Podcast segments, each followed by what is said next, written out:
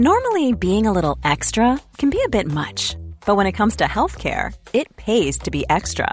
And United Healthcare makes it easy with Health Protector Guard fixed indemnity insurance plans. Underwritten by Golden Rule Insurance Company, they supplement your primary plan, helping you manage out of pocket costs without the usual requirements and restrictions like deductibles and enrollment periods. So when it comes to covering your medical bills, you can feel good about being a little extra. Visit uh1.com to find the Health Protector Guard plan for you.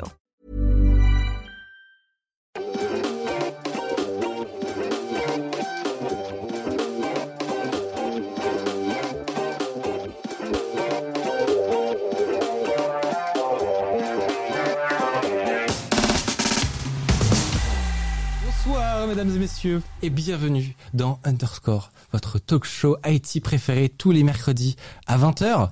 Euh, vous nous avez manqué. C'est la première de la saison et j'ai un grand honneur de recevoir mon ami Hardisk. Bonjour. On se voit tous les jours au bureau, Tous les jours. mais ici c'est différent. Ici, il y a une ambiance particulière. Je suis assez d'accord. C'est un petit peu le, la reine des lions. Ça t'a C'est manqué un petit peu dans, pas dans Colanta, mais genre dans Fort Boyard, tu sais, quand il faut attraper les boyards et tout machin. C'est un peu l'ambiance. Et Moi, ça- je me sens comme ça à titre purement personnel. deux mois, deux pas. mois après, deux mois après sans émission, ça t'a manqué un peu? En vrai, oui. Non mais premier Doug, oui, on s'est quitté dans la saison précédente avec un espèce de truc avec tous les gens du bureau ici. où On a fait un petit euh, underscore Des- spécial et Des tout. petites larmes. Et, euh, et ouais, en vrai, ouais. Il s'est passé plein de choses. J'ai changé de coupe de cheveux. Déjà. oui, moi aussi, c'est c'est- c'est passé des trucs. Je me suis lavé et tout. Enfin, j'ai fait des trucs. euh. Et mon deuxième invité, vous l'avez reconnu bien entendu, c'est monsieur Théo Clément. Oh, quel accueil. Merci. Quel accueil, Merci, comment vas-tu?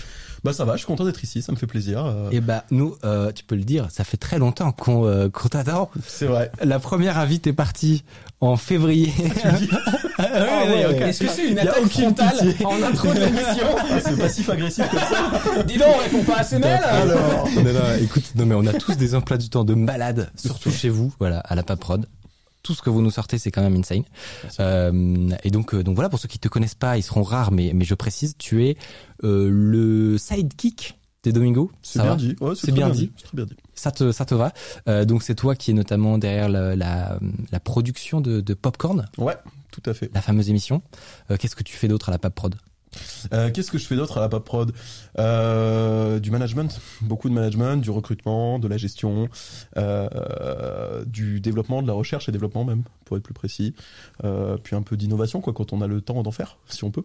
Eh ben c'est tu viens de décrire le programme. C'est beau. On va discuter justement de tout ça parce que c'est très intriguant de savoir en tant que un peu euh, on partage. on peut le dire, on peut Alors, le on peut le dire. dire, on Ouais, on partage ça. Techos dans une équipe de production de visuel, ce qui est pas euh, non plus le truc le plus fréquent au monde. Non. Et ben, et ben, je vais, on va pouvoir se partager des trucs, voir comment euh, comment ça fonctionne chez vous, euh, voir comment euh, J'ai vu comment qu'il y a ça des points communs déjà. C'est vrai Ouais, Cool. J'ai vu euh, Bah, en coulisses. C'est bon signe, c'est bon signe. si on fait pareil que que que des les boss du game. Arrête, arrête.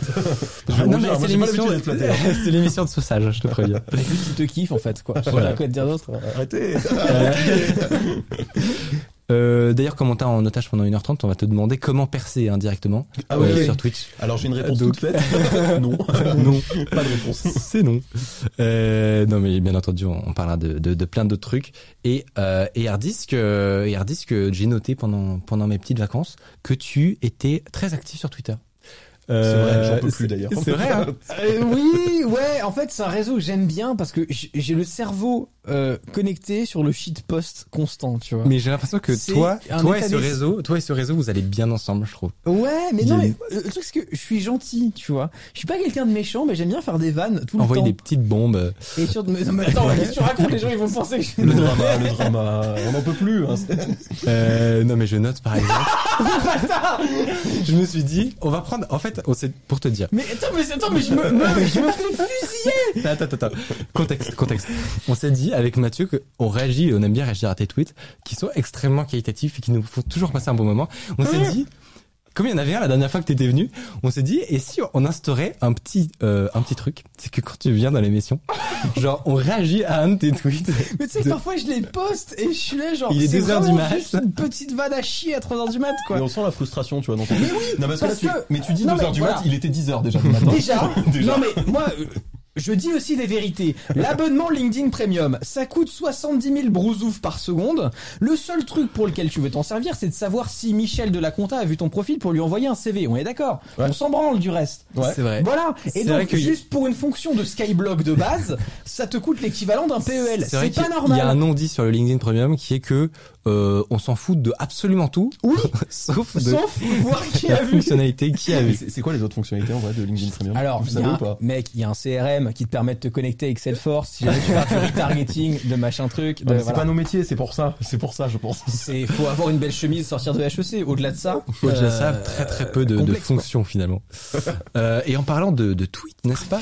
Euh, vous aurez remarqué qu'il y a un petit bonhomme qui apparaît en bas à droite de l'écran. Si vous nous rejoignez pour euh, cette première de la saison 2 d'Underscore, vous n'êtes peut-être pas au courant, mais on a un petit assistant virtuel, n'est-ce pas, qui s'appelle Gabin euh, et qui est extrêmement mignon.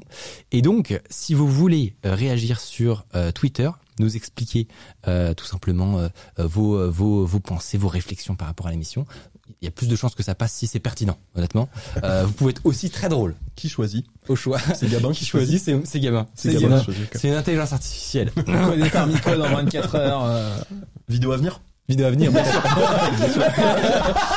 Il s'est engagé. C'est bon, c'est fait. J'ai une semaine pour prendre ça.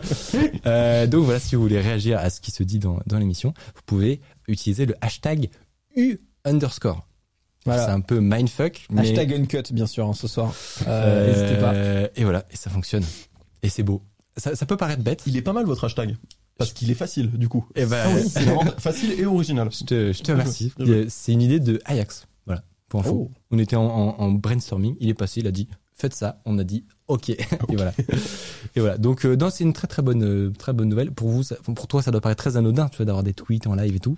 Euh, il faut savoir que pour nous, euh, c'est pas on est dans le futur. Voilà. C'est pas on, est, simple. on est dans le À l'heure futur. actuelle, tel que tu le voyais dans le Mickaël. Non, mais nous, on a un outil en particulier, etc. pour, pour ça, hein, sur, sur nos différentes Et bah, productions. c'est beau. euh. Et bah, c'est beau. Et bah, nous, on a un VS Code euh, qui tourne euh, en mode debug, Oh nom de Dieu.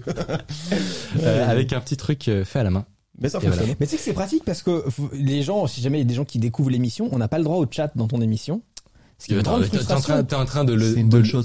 C'est une vraie bonne chose. Ah, je vous le dis. On en a parlé, validation. lui, il est, il est comme toi, il est d'accord sur le fait de bien faire sûr, un chat. évidemment, évidemment. Moi, je disais euh, juste avant l'émission à, à Hard Disk, en gros, si tu laisses un chat aux personnes qui interviennent dans une émission, ils se concentrent plus sur ce que les gens du chat disent que sur l'émission en tant que telle. Et moi, ce que je te disais, c'est que ça te permet de voir l'opinion du chat par rapport à ce que tu dis et donc d'appliquer une démagogie totale pour que les gens soient d'accord avec toi. Et ça, c'est quand même vachement Mais C'est pratique. de la manipulation, ça. Absolument. D'accord. Lâchez vos primes. Mais alors, à savoir que c'est plutôt dans l'autre sens que ça s'est passé. C'est pas euh, Clément qui est d'accord avec moi. C'est plutôt moi qui, en montant Underscore et discuter avec Clément, je lui ai dit, c'est quoi tes meilleurs tips? Pour lancer Et je une t'avais donné ça comme tips Et tu m'avais donné ça. C'est mon secret. non, mais du coup, voilà, effectivement. Mais c'est pas qu'il n'y a pas le droit, c'est que. Non, mais c'était pas, une plainte. C'était pas mais une plainte, Michael. Juste, du coup, c'est la- c'est une interaction que du coup on voit. Et ça, c'est marrant. Exceptionnel. Euh, oui, c'est vrai. Bon, pas de réponse. hein. Non, non, je- Pas de réponse. Ça veut dire renvoie une lettre recommandée en 2023, s'il te plaît. Mais en fait, je, je suis, je me remets pas que ça marche. Honnêtement. Le, Ah, dis- le non, tweet, pas le chat. Oui, voilà. Même Gabin, on a ras le bol parce que, parce que, parce que voilà. Sacré Gabin qui n'est pas du tout un stagiaire le troisième. Non, non, non. faudra dire son vrai prénom au moins. Hein, je sais pas, Joseph, Kylian, je sais plus. Ah, c'est comme dans les startups qui disent qu'ils font de l'IA, genre. Oui, oui, alors ça c'est génial. Et en fait, t'as trois Yves Daniels euh, qui sont cachés dans le Ouais, c'est plafond. ça. Euh, On les connaît, n'est-ce pas? Euh, Le petit programme de la soirée, pour tout vous dire, on va recevoir un collectif qui s'appelle Obvious, euh, et qui est vraiment très très stylé, qui fait de l'art à base d'algorithmie et d'intelligence artificielle. Très Ça a stylé. très très flou, mais on voit tout ça euh, à la fin de l'émission. On va aussi avoir une petite surprise, c'est un format qu'on vous a concocté. Euh, on a essayé de voilà de, de bosser ça honnêtement euh, dans, en 3-4 jours, donc euh, faut- faudra pas être trop euh, trop méchant. Mais euh, mais à tout moment, voilà, ça, ça arrive dans l'émission. Un petit format vidéo qui sortira d'ailleurs euh, sur YouTube. On se demande l'inspeed où elle vient d'ailleurs. Euh, mais du coup, comment il est humble un peu Ouais, vraiment. Ouais, non, mais il faut- aussi humble, non aussi non, il faut en fait il faut T'es un gros Il faut- mec. T'es un rappeur américain. il faut que dire, tu te il faut dire les tête. En fait, notre façon de travailler ici, c'est quoi? On a un problème. On se demande comment est-ce qu'on fait?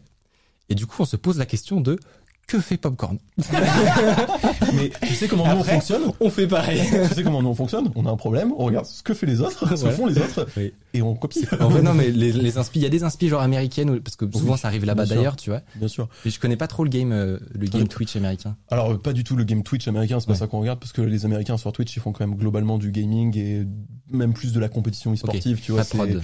Ouais, il y en a très peu. C'est pas très plateau. Non, c'est pas plateau. moi, je mais- regarde beaucoup les US aussi, et c'est vrai que c'est pas très plateau, c'est pas la culture. Bah ouais, c'est pas la culture, puis c'est pas ce que les gens attendent en fait. Ouais. Euh, en- euh, pour le coup, en Europe et particulièrement en France, t'as un vrai gap entre la télé et Twitch. Et du De coup, ouf. ce que tu regardes pas à la télé, enfin, vu que tu ne regardes pas à la télé, tu peux éventuellement vouloir le retrouver sur Internet. Aux US, c'est pas vrai. C'est vrai qu'aux US, Twitch, c'est principalement Asmongold dans Sleep, Mm. euh, avec une casserole sur la tête, avec 100 000 viewers, tu vois. Ouais. C'est vraiment ça l'ambiance, quoi. Pourquoi on s'emmerde en fait hein? C'est ça la question. Mais mec, let's gong, quoi. Vas-y, hein. Euh, c'est dormir ça. en stream, c'est pas mal. À skip, ça marche. mais c'est vrai ça. Bah oui. Il avait tenu combien de temps le gars là? Ludwig, il est tenu un mois. Plus même. On en a parlé dans Popcorn il y a pas longtemps. Je sais plus, ouais. Il avait, il- je crois qu'il est allé jusqu'à 289 000 abonnés Putain. pour Ouais. cette bêtise. Mais qu'est-ce qu'on s'embête en fait. Bon, changement de programme sur Underscore. Euh, Il y a un canapé lit d'ailleurs en plus. Hein. Et bon, Hashtag, euh, hashtag rompiche hein, dans le chat, bien sûr. Euh, avant de, de passer euh, de passer au sujet euh, Clément, je vous propose une petite chronique que je vous ai concocté, un truc que j'ai trouvé cet été qui m'est arrivé. Je vous raconte ça. Jingle.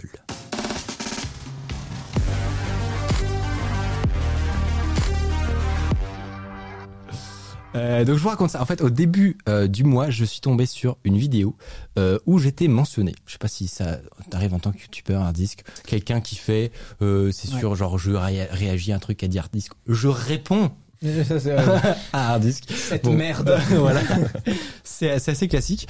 Et donc, c'est le genre de vidéo qui a honnêtement assez peu de vues. Mais, mais voilà, comme on parle de moi que je suis un énorme mégalomane finalement, euh, eh bien, je, je regarde quand même. Surtout, c'est résistible. Non mais voilà, c'est un- une technique qui marche très très bien. Euh, Nicode, la trouvaille de trop. Trois ans de prison. T'as fait de la tôle Non mais J'étais pas au courant. C'est-à-dire quoi la trouvaille de trop? C'est que vraiment il voulait pas te trouver sur YouTube Non, mec ça, donne cette impression-là. C'est genre, euh, je découvre la chaîne de Micode. Enfin vraiment c'est trop. Je vais faire une vidéo c'était trop long ma soirée quoi, vraiment là. Il a fait une vidéo. Ça n'a aucun sens. Euh, du coup, euh, bah du coup, je me suis dit comme vous vous, vous êtes d'accord avec moi visiblement, on a envie de savoir ce qui s'y passe. Bah ouais. Bah, Finalement, surtout avec le 3 ans de prison sur la Mais miniature. oui, C'est très bizarre. c'est presque une menace. un petit, un génie. Euh, et en fait, bah, surprise, c'est méga intéressant. Euh, en gros, bon déjà c'est un, c'est un peu flippant parce que c'est un monsieur qui parle de trucs juridiques. Donc je crois que c'est, il est conférencier lui. Et voilà. Et donc il, son, son, son thème c'est le juridique dans l'IT. Donc voilà, il regarde des, des, des cas compliqués de, de, de, de, de jugement. Est-ce qu'on a le droit de faire tel truc? Est-ce qu'on n'a pas le droit de faire tel truc? Ok. et en fait, il a réagi à ma trilogie euh, que vous avez peut-être vu passer sur les disques durs euh, vendus sur le Bon Coin. Je vous fais un rappel très très court parce que j'en ai beaucoup parlé, mais euh, le principe c'était d'acheter plein de matos sur le Bon Coin, de regarder ce qu'il y avait dedans et d'essayer de trouver des trucs rigolos. Quoi. Fouiller les disques. euh, Voilà, fouiller les disques et chose incroyable, c'est qu'on a eu énormément de, de chattes. Voilà, on peut le dire. On est tombé sur une pépite, euh, sur un disque dur qui provenait d'une entreprise d'hébergement, et donc on a réussi à, voilà, remonter, à trouver plein plein de choses. Et euh, ce monsieur s'est arrêté à un moment très intéressant. Euh, je, je, je crois qu'on a un, extrait, si on peut l'envoyer. Euh, voilà, c'est ça. Il dit un truc qui aurait Il est incroyable, lui. pu lui valoir trois ans de prison. C'est très très. On est d'accord. On, on vous met juste les 10 secondes C'est horrible. les plus stressantes. Vraiment. Attends, attends, juste, j'aimerais juste le contexte. Dans quel contexte tu regardes ça? Est-ce que t'es genre sur la plage euh, Voilà, ouais, la, la petite euh, transpiration. Est- euh, le monsieur, c'est le monsieur de la chaîne là. Oui, oui, Oui. c'est ça. C'est exceptionnel. Alors, premièrement, premièrement, incroyable. Le look mais, insane. mais, parce que je m'attendais pas du tout à- ça. Genre sur la minière, j'avais l'impression que Oui. c'était genre, euh, tu sais, la génération Fortnite qui était en train de faire une chaîne YouTube. comme tout, ça, pas du. J'ai connu le Vietnam, le gros, tu vois. genre. Et, et du coup, je suis allé voir après ce qu'il faisait. C'est, vraiment hyper intéressant. Euh, et, euh, et donc, euh, voilà, après ces 10 secondes, je, je suis un petit peu euh, stressé finalement. Tu m'étonnes. J'ai euh, la, la petite transpiration. Et en fait, euh, il parle d'un moment précis dans la vidéo où j'explique que euh, je, je, je, je serais intéressé pour avoir le code source d'un programme, qui est en fait euh, un programme que j'ai trouvé sur le disque, qui appartenait à une entreprise, mais qui était compilé. Donc compilé, ça veut dire que on, on sait pas ce qu'il fait. Voilà, c'est du langage machine, c'est illisible pour un développeur. On peut pas, on peut pas savoir. Donc moi qui suis un grand curieux, j'aurais aimé avoir le contenu finalement, trouver le code source. Et ça, ça s'appelle du reverse engineering. Vous avez sûrement entendu parler. Et, euh, et en fait, le, le simple dans la vidéo, je dis, on va pas faire du reverse engineering parce que je sais pas faire. Ce qui est, ce qui est le cas d'ailleurs. Il y a une vidéo sur ma chaîne, euh, je sais pas si tu te souviens, euh, Hardisk, qui parlait de faire un bot sur Uber Eats. Oui. Et bah, en fait, c'était un peu du reverse engineering. Oui. Où il fallait ouvrir l'appli, changer un truc, re- refaire l'appli. Bon, donc euh, la police ne venait pas, SVP. Mais en gros, à mis à part ça, non, c'est pas moi. J'ai rien fait. Il n'y a pas une preuve de, est. il y a pas une preuve de 15 minutes publiques sur YouTube. Mais bon, euh, sur cette vidéo, en tout cas, j'avais fait l'impasse parce que c'était vraiment trop trop compliqué. Et, euh, et voilà. Et heureusement, en fait, heureusement que j'ai dit cette phrase et que on n'a pas fait de reverse engineering parce que ce qu'il explique, c'est que en fait, c'est très rarement légal. Alors il y a quelques petites exceptions, mais le euh, le côté euh, éducatif et euh, et, euh, et voilà journalistique est très rarement valide comme une excuse pour faire du reverse engineering en fait. Alors j'ai- fait une vidéo récemment sur ma chaîne où on fait littéralement ça et où un avocat m'a dit que c'était ok et maintenant je suis. Non, de c'est pas non non. Trois ans de. C'est maintenant. Tu pars tout à l'heure. Pour moi, justement, c'est là où c'est. Je pense pas que c'était c'était considéré comme la rétro-ingénierie. Tu parles de, de l'affaire Matrix. L'affaire Matrix. Euh, Est-ce que tu nous, peux nous expliquer? Ouais, en gros, euh, Warner Bros donc a, a annoncé Matrix 4 euh, qui, qui sort bah, du coup, je crois euh, fin d'année, comme Décembre, ça, je en crois. Décembre. Euh, et donc pour pour ce faire, ils ont mis en place un site promotionnel sur lequel en gros, tu avais deux pilules, rouge et bleu, et quand tu cliquais sur l'une ou l'autre, euh, tu avais une voix off qui te disait l'heure qu'il était, et il y avait un fichier vidéo qui changeait à toutes les minutes. Ça montrait en 3D euh, l'heure et tout, et ça te montrait des images extraites du film. Et donc moi, j'étais là genre hyper stylé, trop envie de faire une vidéo dessus. Très bonne com déjà. Déjà déjà super plan de com.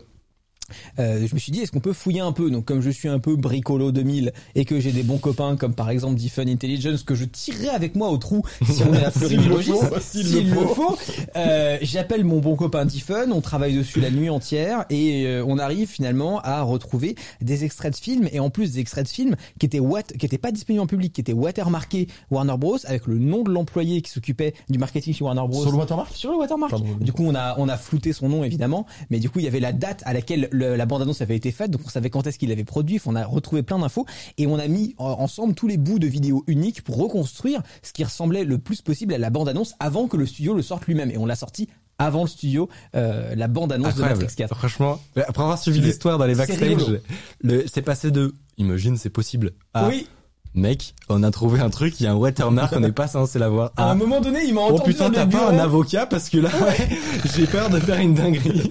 Il m'a entendu hurler yes dans les bureaux et après genre c'est quoi le numéro déjà de euh, monsieur oui c'est ça. Du maître. J'étais comme ça, tu sais, j'étais au téléphone, genre, allô Euh, Allô à l'aide. ouais, c'est ça, ouais. Et, euh, et donc voilà, donc du coup, bah, je me rechie dessus. euh, Merci Non, à non, toi. mais euh. je pense honnêtement que c'est, je pense pas que ce soit considéré comme du, de la Je pense pas non rétro-ingénierie. Honnêtement, si c'est accessible sur internet, c'est des ressources publiques. Voilà. Alors, Bluetooth. Je tu connais quelqu'un qui s'appelle Bluetooth. Non, mais mais il y a voilà. quelqu'un qui, qui a été C'est une, c'est une affaire, euh, effectivement. similaire, de- qui a été c'est- condamné pour avoir cliqué sur un lien Google. Hein, euh, Ah ouais Mais, Fondamentalement. mais euh, s'y être maintenu. Enfin, c'est compliqué. Ouais, on, en reparlera probablement une autre fois. Mais alors justement, je me suis dit, est-ce qu'il n'y a pas euh, des affaires finalement euh, qu'on pourrait trouver qui concernent ce truc-là pour voir s'il y a effectivement des gens qui étaient condamnés? Mmh. Parce qu'en fait, faut, faut, faut, faut pas être hypocrite parce que le reverse engineering, euh, on sait tous, voilà, on sait tous ce que c'est, on sait tous que tout le monde en fait honnêtement. Oui, enfin, bah, voilà, dans toutes les boîtes, dans euh, tous les gens qui font, des, tech, qui font euh. des flashs pour les consoles ou les iPhones ou les trucs, c'est Ah, déjà, Après, après, ça c'est illégal de base. hein. Oui, ça c'est la partie. rappeler, je me permets. Ah bon bah, Non, oui. premier degré. bah oui. Enfin, le, les distribuer, oui, c'est illégal. C'est-à-dire que Mais j'apprends le premier non mais ça. en fait, Ah, acheter non. des acheter des PS4, les hacker et les revendre. Euh, Acheter des PS4, les hacker et les revendre, ça c'est évident que c'est. Non, et les revendre, oui. Oui. Mais des gens qui diffusent Mais un, on va distribuer le un- flash un, qui te- custom firmware de, c'est honnêtement c'est compliqué parce un que patch, tu vois, je sais pas. Bon, je pense que c'est condamnable en tout cas. Moi, je, j'avais un peu suivi, ces, questions-là sur la Switch, par exemple, et c'est un, un jeu du chat et de la souris, en fait, sur euh, les gens qui le font, ils font en sorte que ce soit pas considéré comme un manière de détourner la propriété intellectuelle, mais en même temps, le, enfin voilà, c'est Ouais. c'est un assez épineux. Alors justement, notre ami là, euh, il s'appelle Guillermito, euh, et c'est un chercheur français à euh, qui était à l'université de Harvard. Et dans les années 2000, il a reverse engineeré, c'est très dur à dire, euh, un logiciel de sécurité informatique, donc qui s'appelle Vigard. Et alors lui, en fait, à l'origine, son, son objectif, c'était de chercher des vulnérabilités. Il n'était pas là en mode euh, on va récupérer leur, leur source secrète pour le, faire un logiciel concurrent. Euh, voilà, il n'était pas dans, dans ce mode-là. Euh, il était, en tant que chercheur de sécurité, en train d'essayer de trouver des failles, des vulnérabilités.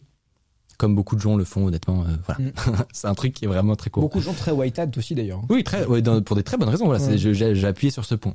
Euh, mais en fait, ce qui s'est passé, c'est que il a trouvé des failles de sécurité. Euh, Il y a potentiellement quelques erreurs qu'il a fait de, de, de stratégie, on va dire. Notamment, il a publié directement les les, euh, erreurs- les failles de sécurité Ah. publiques sans passer par l'étape de prévenir la boîte. Donc ça, voilà, c'est tout un sujet aussi, mais c'est compliqué.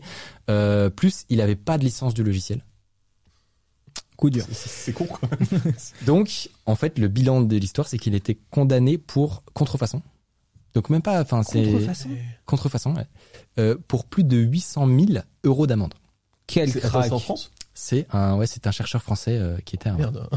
Ah ouais, ça fait, Ouais, ça fait pas plaisir. En fait, en vrai, si ça lui arrivait à 20 ans et que maintenant il a l'air d'en avoir quoi, 50, 60, en vrai, c'est un peu un bowler, tu vois. Genre Guy, Guy c'est mon bro de ouf. À, à sa place, tu vois, genre ton cas de la condamnation était là, genre mec, je suis littéralement dans GTA en fait.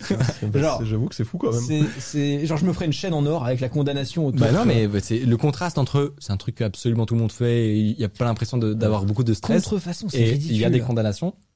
Et c'était c'est quand qu'il s'est fait condamner? C'était dans les années 2000. Je je saurais pas te dire Ouais, non, exactement. parce que c'était pas la même manière aussi de concevoir euh, Ouais, l'univers c'est vrai. engineering, la tech, le, le- le- la contrefaçon m'étonne pas. Tu vois, t'as vraiment l'impression que c'est Ouais. le mot sorti du chapeau en mode ouais, boss, ouais, ça rentre là-dedans. Allez, allez, ouais, allez, C'est 800 000 euros d'ailleurs. Ah, t'as parlé de 900 000. Ah, ça, ça, c'est un peu le côté obscur du reverse engineering. Euh, donc voilà, les, les trucs un peu grey. On parlait aussi de, du Ouais. hacking de consoles, des trucs comme ça. Mais en fait, il faut savoir que il y a toute une partie qui est beaucoup moins euh, controversée entre guillemets, c'est l'analyse de malware.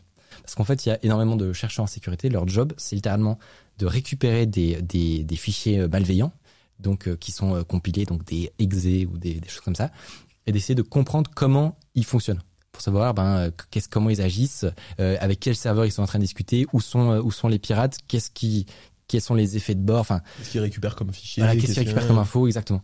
Euh, et donc tu as énormément de personnes qui qui sont des professionnels du reverse engineering Et qui sont même De employés malware. par les antivirus. qui sont totalement Enfin, employés ouais. par les sociétés d'antivirus, etc. Bon, là, on peut se dire qu'a priori, tu, tu as un mec qui fait des malwares, tu vas pas porter plainte pour euh, Monsieur, violation de propriété intellectuelle.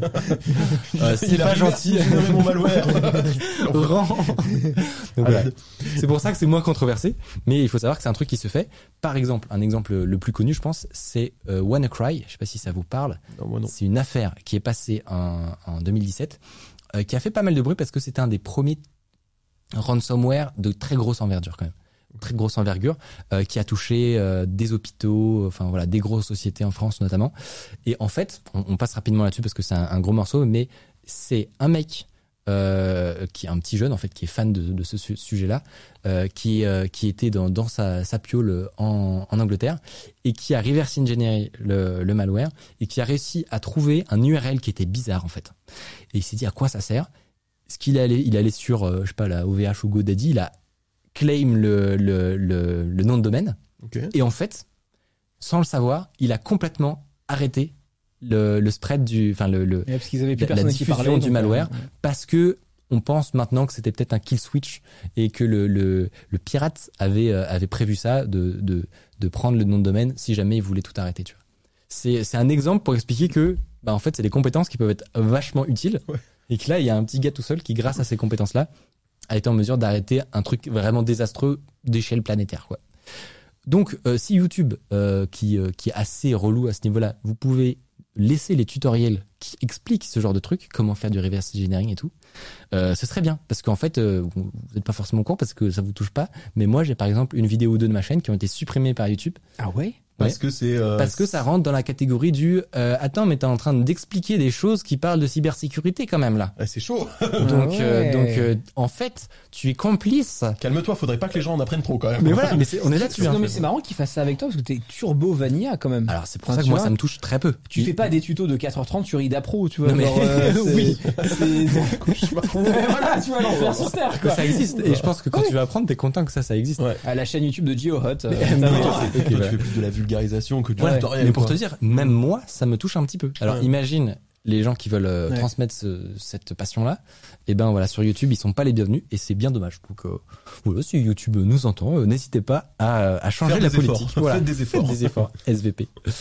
Vous Euh, avez le droit. J'adore cet homme. Mais Et- voilà, donc c'était un petit rappel. Donc si vous voulez aller voir cette chaîne, qui comme vous pouvez le voir. Et Vraiment, Zemmour, Benalla, Micole, Pirarca, que des gens qui vont ensemble finalement. Non mais il a tout compris. Et après, t'as Sarko avec Big Mario, c'est exceptionnel. Non mais franchement, c'est du génie. Je pense que cette, non, J'adore cette brochette de miniatures, elle est incroyable. cette chaîne a un potentiel de percée qui est non négligeable. Ah ouais, Donc je- je- si vous avez apprécié euh, apprécié les 10 secondes qu'on vous a montré, vous pouvez aller voir euh, aller voir cette chaîne et vous Mais c'est abonner. marrant parce qu'il Et a l'air, faire un petit euh, bonjour voilà de la part de underscore, vous faites de la part d'underscore en commentaire. Il a l'air de pas vraiment avoir notre âge et pourtant, Alors euh, je tu t'avances un peu là. je m'avance. Non mais je sais, je prends des risques. Il y, a- il y avait aussi trois vidéos, j'arrête YouTube. il est comme, tous les autres. tout le monde youtubeur. Il est comme Non tous mais les j'allais dire, autres. il a l'air d'avoir les codes de ouf, autant Ouais. dans son montage, dans la façon de mettre le truc stressant au début, de ses miniatures, son machin, ses formats. Et surtout, C'est moi, ouf. enfin, je trouve ça trop mignon. Les gens qui arrivent à, à s'accrocher longtemps sans forcément avoir des gros résultats, tu vois. Parce que bon, mais il commence, à, il a des Bah, interactions en commentaire un peu, tu vois, il a des combien 800 d'abonnés, vues ou des trucs comme ça, mais Ah. c'est pas c'est ridicule. pas si facile. Non, Ouais, c'est pas ouais. ridicule du tout. Et, et honnêtement, ça se voit parce que c'est, enfin, c'est quali quoi. Mais arriver à, à en faire beaucoup comme ça, beaucoup de contenu, parce qu'il fait pas une vidéo tous les trois mois, il en fait pas mal. Et donc, euh, donc euh, Mais voilà. Après c'est le genre de gars, genre il a un vrai taf en université, il s'en fout et c'est un hobby quoi. Genre Bah, c'est- un plaisir quoi. J'imagine. C'est ça le soir. Je rentre, curieux de- le savoir plus. week-end. et Ouais, ouais, c'est bah, c'est, trop stylé. Passion. Euh, place à notre invité. Euh, tu sais que techniquement, t'es un peu, moi je trouve, le, le parrain de cette saison, puisque t'es le premier invité. C'est vrai. Donc, euh, donc c'est ça qui est beau. Euh, donc euh, voilà. Et tu vas nous expliquer comment on perd sur Twitch. C'est parti.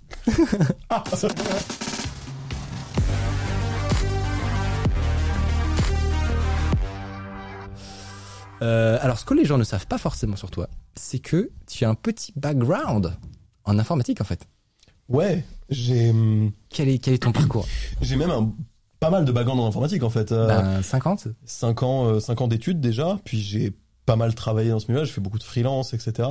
Euh, en l'occurrence, moi après, euh, j'ai fait un bac S euh, et je devais faire des sciences appliquées et bah, je n'ai pas fait de sciences appliquées. Euh, en fait, il se trouve que quand j'ai visité le DUT de sciences appliquées qui s'appelait le mesure physique, qui doit toujours s'appeler mesure physique d'ailleurs, euh, dans le même bâtiment, il y avait le DUT MMI. Euh, qui s'appelait avant SRC pour ceux qui ne connaissent pas MMI et, euh, et j'ai vraiment vu la lumière au bout du couloir c'est à dire que vraiment j'étais en mode bah finalement les éprouvettes pas trop pour moi je non non non non non non T'as vu que des trucs que tu kiffais quoi. et ouais, c'est ça, il y avait du graphisme, il y avait un peu de développement, il y avait euh, de l'éco, il y avait du market, il y avait de la com, euh, euh, mais c'est plus le côté design et développement qui m'ont intéressé. Et, euh, et du coup, j'y suis allé et c'était cool. Euh, pas mentir, c'était pas la formation de la qualité la plus incroyable. Euh, Enfin, c'est le DUT, c'est un DUT quoi. Voilà, c'est un super pas grand chose, mais euh, mais tu, en as pour. Euh, ouais, non, si t'as les frais d'inscription Oui, ça, tu ou moins, 150 quoi. euros. mais les, quoi. les DUT c'est la République, ok Non mais Donc, euh, euh, cela étant dit, j'ai appris plein de trucs. Oui, la Euh, République. Honnêtement, voilà, il faut pas, il faut pas, c'est pas tout n'est pas acheté du tout. Honnêtement. Non, tout n'est pas acheté du tout, loin de là, et j'ai j'ai clairement fait mes premiers pas euh, euh, avec euh, avec ce DUT et en développement euh, et en design. Alors c'est pas tout à fait vrai parce que je, je tripatouillais sur Photoshop euh, et deux trois lignes de code avant, tu vois. Euh, mais euh, c'est quand même là où j'ai quand même commencé à prendre du temps pour faire ces choses-là, euh, un peu plus en profondeur, et ça s'est bien passé, c'était vachement cool. Euh, et je crois que c'est à la fin de ma première année de DUT que j'ai commencé à faire du freelance parce qu'en gros je me débrouillais à peu près en design, je me débrouillais à peu près en développement euh, et je m'emmerdais un peu en cours. Euh, et du coup, j'ai commencé à me dire, bah, je vais faire des sites pour des boulangers, des bouchers, des ce que tu veux, des médiathèques, des, des- ouais, des petits sites vitrines à la con. Et, Alors ça, c'est le. Enfin, les gens ne, ne, ne, ne savent pas forcément qu'ils sont passés par, par ce process-là, mais c'est incroyable, je trouve, quand t'es encore un jeune étudiant et tes potes, ils font des euh, de, du babysitting Ouais. à 7 balles de l'heure, Ouais. et toi, tu fais des petits trucs freelance, etc. Ouais. T'as l'impression d'être le roi du Ah, monde. quand tu fais ta première facture là, moi je me souviens ma première facture, je suis un plouc. Vous voulez une anecdote marrante Ma première facture, je l'ai numérotée 42. Oh là là, mais tout de suite dans l'esprit, quoi. Mais non, mais parce que en fait, la base de la réflexion, j'étais en mode, bah, en fait, si j'envoie une facture avec numéro 1, le mec en face va savoir que je ne suis pas crédible en fait. Alors que c'est 42, c'est vachement stylé et personne ne saura. Sauf si c'est un gros nerd, en fait. Sauf si c'est un énorme nerd. Il se dit, Hum, hum. Hmm, il y a peut-être embrouille. non mais voilà et euh, et donc j'ai commencé à faire du freelance à ce moment-là et en fait je je trouvais deux trois clients parce qu'en fait j'avais un bon package, je coûtais rien du tout et je savais vite fait bricoler des trucs et ça fonctionnait quoi. Euh, et puis après j'ai fait euh, j'ai fait une autre école qui s'appelle Éthique euh, à Paris pour le coup. École, Euh, pour le coup, privée. euh, école C'est privée. pas Link aussi qui a fait éthique? Qui a fait Éthique ouais. tout Ah, c'est vrai. Link a fait était éthique. euh, une promo, Et New deux promos, aussi. New Mais a et fait pourquoi Éthique. ils font autant de... Tu sais que Micode a une théorie sur le YouTube Game et Twitch, c'est que tout le monde a fait de l'informatique à un moment donné. Bah, pas mal de monde. alors soit de l'informatique, soit une école de commerce. Ouais. C'est- les deux choix. Mais du coup, moi, ici, on reçoit tous ceux qui ont fait un peu d'informatique. Et ceux qui ont fait une, une école de commerce, on leur demande s'ils ont pas un pote qui a fait de l'info. Ah oui, il y a une discrimination du coup pour l'école de commerce. non, non, mais qui, qui viennent avec lui. Ah oui. C'est- En fait, on, on essaie de trouver des, des, des façons de- de- d'inviter les gens qu'on aime. Et du coup, très souvent, en fait, les personnalités que on regarde tous, euh, soit c'est des gens qui sont un peu tech, soit ils ont un, un sidekick ou un ou un ou un- un- quelqu'un qui les aide sur cette partie-là. Ouais. Donc voilà, on va essayer de, de faire ça cette année. C'est beau, c'est beau, c'est beau. Et ouais, non, du coup, euh, du coup, éthique, où j'ai fait trois années supplémentaires pour aller jusqu'au master, et concrètement, c'était plus ou moins le même enseignement que ce que j'avais en MMI, hein. c'est-à-dire que tu fais euh, globalement du market, tu fais de la com, tu fais du SIA, tu fais du SEO, euh, tu fais du design d'interface, tu fais de l'UX et de l'UI pour pour ceux qui savent de quoi il s'agit.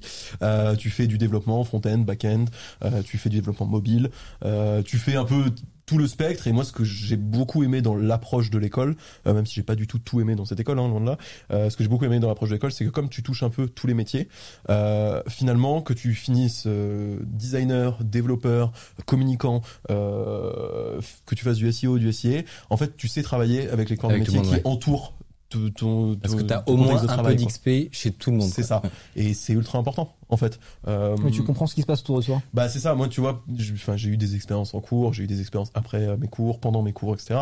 Euh, quand tu travailles avec un développeur qui a aucune notion de graphisme, vraiment c'est des coups de coude dans sa gueule quoi. Grave. C'est euh, infernal, c'est infernal. Un petit peu agressif, mais L'animation sur le bouton c'est en option. D'accord, très bien, mais on fait comme ça alors, c'est nickel. Oui, non, mais c'est des automatismes que tu. Et inversement, Ouais. le graphiste qui te sort un truc ingérable des enfers en qui mode impossible à C'est mignon, mais on- c'est pas des cours d'art plastique ici quoi frérot. C'est genre. euh, Ou alors, ou alors tu nous donnes euh, 100 000 de budget et on prend trois mois. Mais Ouais, euh, c'est ça. Mais c'est vrai que avoir un, un bosser avec un graphiste qui sait un petit peu ce qui se formater passe son travail en bout de chaîne, c'est euh, un bonheur. C'est extrêmement important. Je, enfin, je trouve. Et donc c'est c'est c'est ça que j'ai aimé dans dans cette école et c'est euh, ce qui a permis aussi de développer mes compétences un peu à droite à gauche.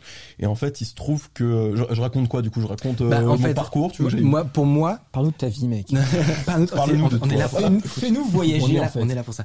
Euh, non, non, mais euh, t'es le, le t'es passé direct de éthique à full euh, pas propre. Pas Non, euh, pas en fait, en fait, ça s'est fait en parallèle. C'est-à-dire que j'ai commencé à travailler avec PA. Euh, je n'étais pas encore à éthique. J'étais en deuxième année de DUT à Grenoble. Ok. Ah sérieux? Ah fait- déjà? Ouais. Ouais, ouais. L'histoire de notre rencontre, euh, c'est que lui, il partait d'Eclipsia à l'époque, pour ceux qui connaissent Oh Eclipsia, euh, qui est une espèce En Angleterre, d'incubateur, ouais, qui est Oh une là espèce d'incubateur de streamers qui tous les plus gros streamers d'aujourd'hui, ou en tout cas une bonne partie, sont passés par Eclipsia ou ont connu l'école. Eclipsia de près ou de loin. Euh, Kameto, Zerator, euh, Domingo, euh, pour ne citer que, mais il y en a plein d'autres. Il y en a plein d'autres. Tous ceux qui ont fait Solari juste après aussi, enfin une bonne partie d'entre eux.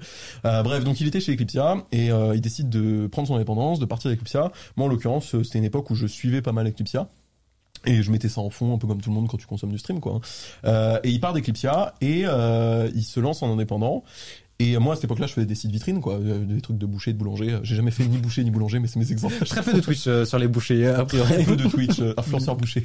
terrible, terrible, terrible. Et euh, non, il, il part du coup d'Eclipsia, euh, il se lance en indépendant et euh, il demande sur Twitter.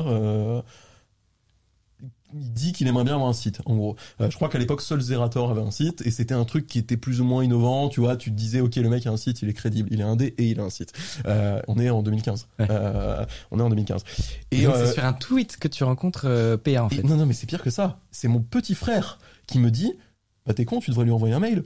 Je fais, mais comment ça Comment ça Euh, Pourquoi Et euh, il me fait, bah, envoie lui un mail, ça coûte un. Sait jamais, ouais, t'as pas tort. Et en fait, j'ai vachement bien négocié mon mail euh, parce que je lui ai dit, écoute, frérot, moi, je sais faire ça. Je sais faire ça. Euh, L'avantage, c'est que du coup, t'as pas à prendre d'autres gens. Je travaille tout seul, je te fais un truc euh, clé en main. Euh, je te demande pas d'argent. Par contre, je veux tous les contacts du milieu. Et il a dit banco. Des barres, des barres. Quel banco. génie. Attends, mais ok.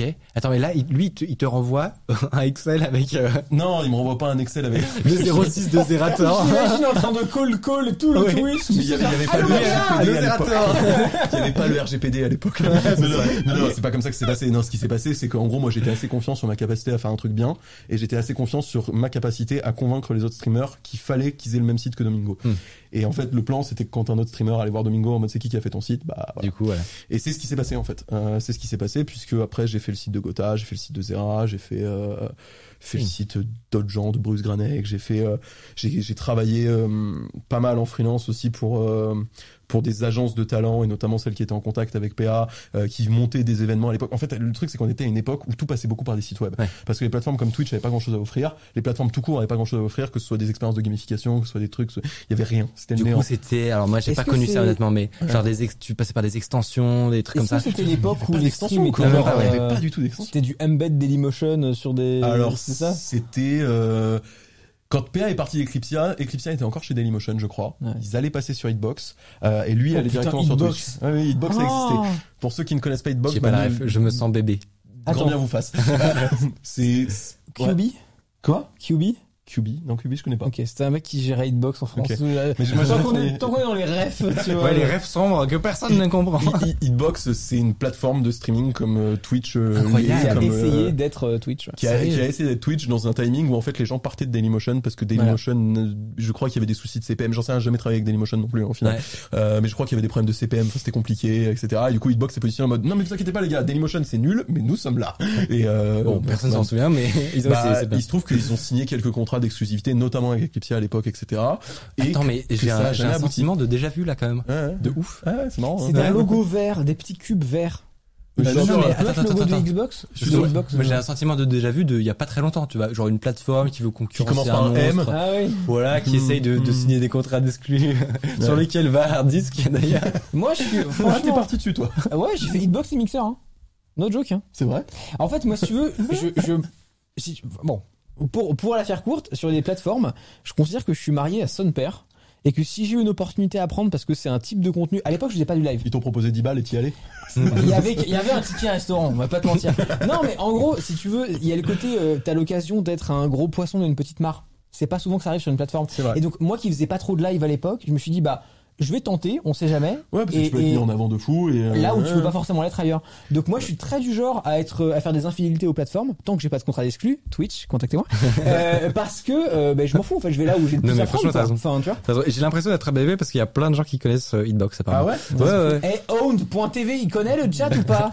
Ah là ils font moins les malins. Ah, faut m'en et aller maintenant- voir. Je connais pas non plus. Et. Gamers Origin. Euh, donc ça c'est un peu toute toute ta toute ta partie donc euh, freelance tu bosses pour plein de plein de streamers etc et alors il y a un truc que euh, du coup moi j'ai j'ai eu connaissance parce que j'avais discuté avec toi euh, en passant sur énergie je sais pas si It's euh, Music Only, on rappelle. Hit Music Hit Only Music Only. à l'époque où, où Popcorn ça s'appelait même pas Popcorn Ah bah non, c'était ça s'appelait Domingo Radio Stream. Dominique Radio. Ah oui, Euh, putain. et ce n'est pas la même émission du tout d'ailleurs. L'énergie nous demande pas des droits quand même. Donc, non quand même T'es passé là-dessus, toi. mais je suis passé là-dessus Eh ouais. euh, pour raconter mon enquête à l'île Maurice Oui, c'était pour ça. Et voilà. Et- Et, euh, et c'est là où je t'ai rencontré en fait. Ouais. On a discuté. Et, euh, et justement, tu m'avais parlé à l'époque d'un projet dont pas mal de gens n'ont pas connaissance, je pense, euh, qui s'appelait Ecross. Ouais. Euh, Qu'est-ce que c'est que que En fait, c'était une start-up? Ouais, c'était concrètement une start-up. Qu'est-ce Oh que ouais. c'est que le, Oh là projet? là. Oh là là là là. Ça fait mon tellement bizarre de Oh, voir ça. Tu es bien là. Oh, qu'est-ce que t'es bien là-dessus. C'était Euh, euh, c'était quoi le c'était quoi le, le concept de Cross? Le concept de cross, euh, je, je- je me permets une micro aparté Ouais. pour arriver jusqu'à le cross et je pense que ce sera plus clair comme ça. Euh, en gros, du coup, j'ai fait plein de sites pour plein de streamers à droite à gauche Mhm. et PA est revenu me voir en me disant euh, ça fait un an et demi que t'as fait mon site, il commence à être un peu outdated, est-ce que t'as quelque chose de nouveau à proposer, tu vois? Et je lui dis ouais j'ai mieux que quelque chose de nouveau, euh, laisse-moi carte blanche et tel budget et je vais te faire un truc vraiment sympa. Et c'est à ce moment-là que j'ai arrêté de faire du développement, c'est à ce moment-là que j'ai arrêté de faire du design et c'est à ce moment-là que j'ai commencé à faire du management. T'es devenu entrepreneur. Ouais, ça- a commencé par là, on va dire. Et en fait, j'ai récupéré mes potes, notamment d'éthique, avec qui je travaillais euh, très bien, euh, et qui sont euh, très très bons encore aujourd'hui et qui continuent d'être très très bons. Et euh, bah, j'ai réparti le budget que qu'ils m'avaient mis à dispo, et on a fait un site qui était pour le coup ultra gamifié, où il y avait, bah, vous voyez tous les systèmes qu'il y a sur Twitch aujourd'hui, notamment de prédiction, euh, de sondage, euh, de drop, etc. Bah, c'est des trucs qu'on avait sur le site de Domingo en 2016, en fait. Euh, en tout cas, c'est des trucs qu'on qu'on développait. On, faisait un écosystème ultra gamifié pour fidéliser l'audience. Alors aujourd'hui, ça n'a plus aucun sens. Après, vous l'avez envoyé au PDG de Twitch. Vous avez dit, eh, vous avez vu ce qu'on fait? Ah, et, Jeff. et après, six mois après, tiens, des nouvelles features euh, sur Ouais, Twitch. ils, ils ont bien traîné hein, parce que je crois que les sondages ça a dû arriver peut-être en fin 2018 par là, tu vois. Et euh, fin 2018, ça faisait euh, un petit moment qu'on avait arrêté le site web, tu vois. En fait, il y a eu une espèce de période où comme Twitch, il n'y avait pas grand monde dessus, à part euh, Zerator qui était parti d'Eclipsia un peu avant, euh, Domingo et deux trois trucs perdus. Et c'était une époque où il y avait que du League of Legends. C'était presque mieux de rassembler tout le monde à l'extérieur de Twitch et que Twitch soit juste un player, tu vois. Euh, et puis, euh, et puis euh, est venu le moment où sur Twitch il commençait à y avoir tellement de monde que ça servait plus à rien d'être indépendant à côté avec un site et du coup on a arrêté à Et tu l'activité. pouvais vraiment bénéficier d'être sur la vitrine, quoi. C'est ça. Bref, euh, en parallèle de ce truc-là, où on se rendait compte qu'on avait quand même des bonnes capacités techniques à monter des projets euh, et que ça fonctionnait bien, euh, on s'est penché un petit peu sur les parce que bah, j'étais en plein dans mes années éthiques, donc c'était concrètement, enfin c'est que ça éthique. C'est on- tu viens de voir avec des problématiques, trouve des solutions et Des euh, problématiques. des problématiques, tout à fait. Vanne, j'ai- pas pu m'empêcher. Euh, et, euh, et en fait, on a des discussions avec PA et, et la petite équipe de gens qui, qui, qui travaillaient avec moi sur le site sur concrètement c'est quoi les problèmes de l'influence aujourd'hui. Et en fait, on se rend compte que ils passent leur temps, les influenceurs, à prendre des captures d'écran de leurs statistiques pour les renvoyer à leurs agents Vrai. pour justifier euh, des statistiques vendues sur des OP. Spoiler, ce genre de- c'est encore le cas. Spoiler, c'est encore le cas, tout à fait. Sauf que maintenant, on a des stagiaires. C'est exactement ça. À l'époque, C'est entièrement vrai, hein. Tu peux être choqué, mais... Euh, je fais mes captures d'écran. Pas chez écoute. vous, mais c'est vrai. Euh, donc le, le postulat de Cross de base c'était ça. Euh, c'était euh, il faut qu'on éradique les captures d'écran euh, parce que c'est pas possible.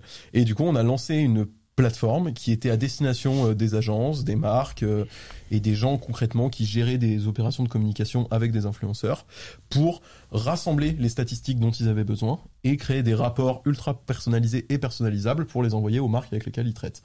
Voilà, Beau gosse. Bah propre. voilà, voilà. Franchement. Problème solution. Et- Moi, je, je me souviens, je l'avais testé. T'as testé? Ouais.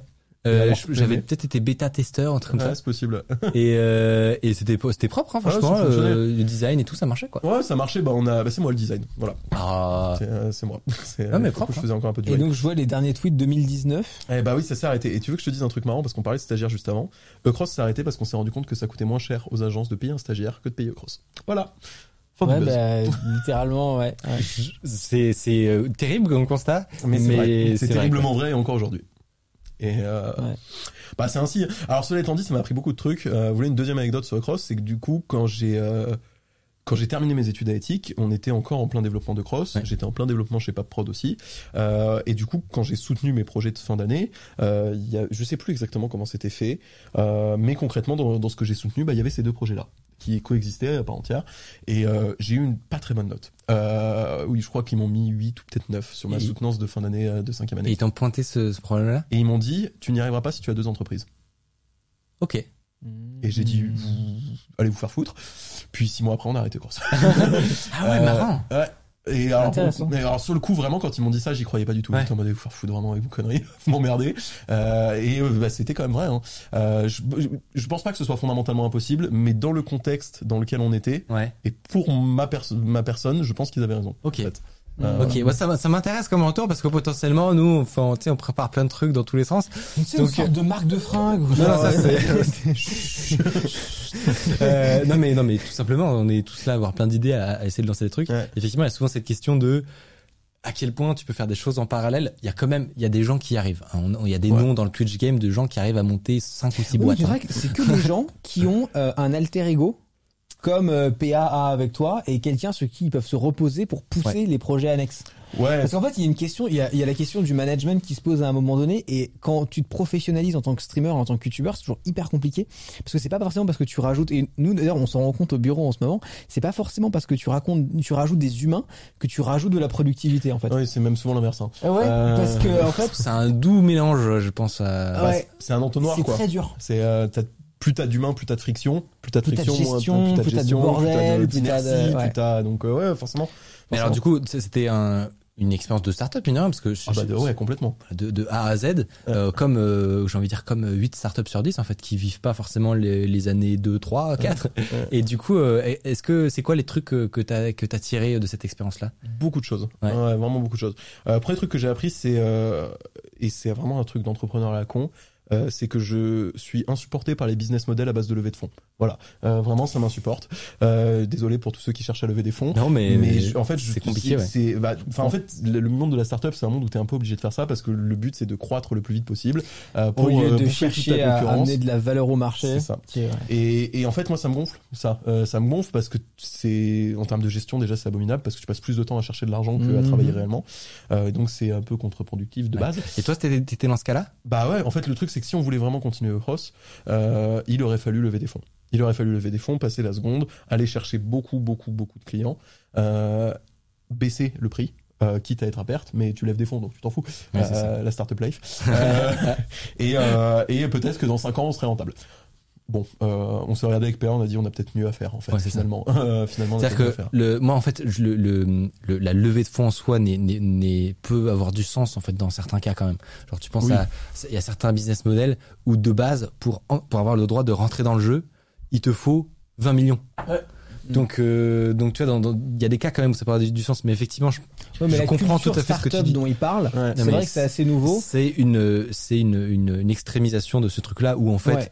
Euh, si t'as pas levé tes personnes, euh, tu deviens quelqu'un dans le, start, dans le startup et game. surtout, il y a des gens dont le si business model, millions, c'est de ça, ça- ça, c'est flipper des malsain. boîtes qui n'ont jamais été rentables.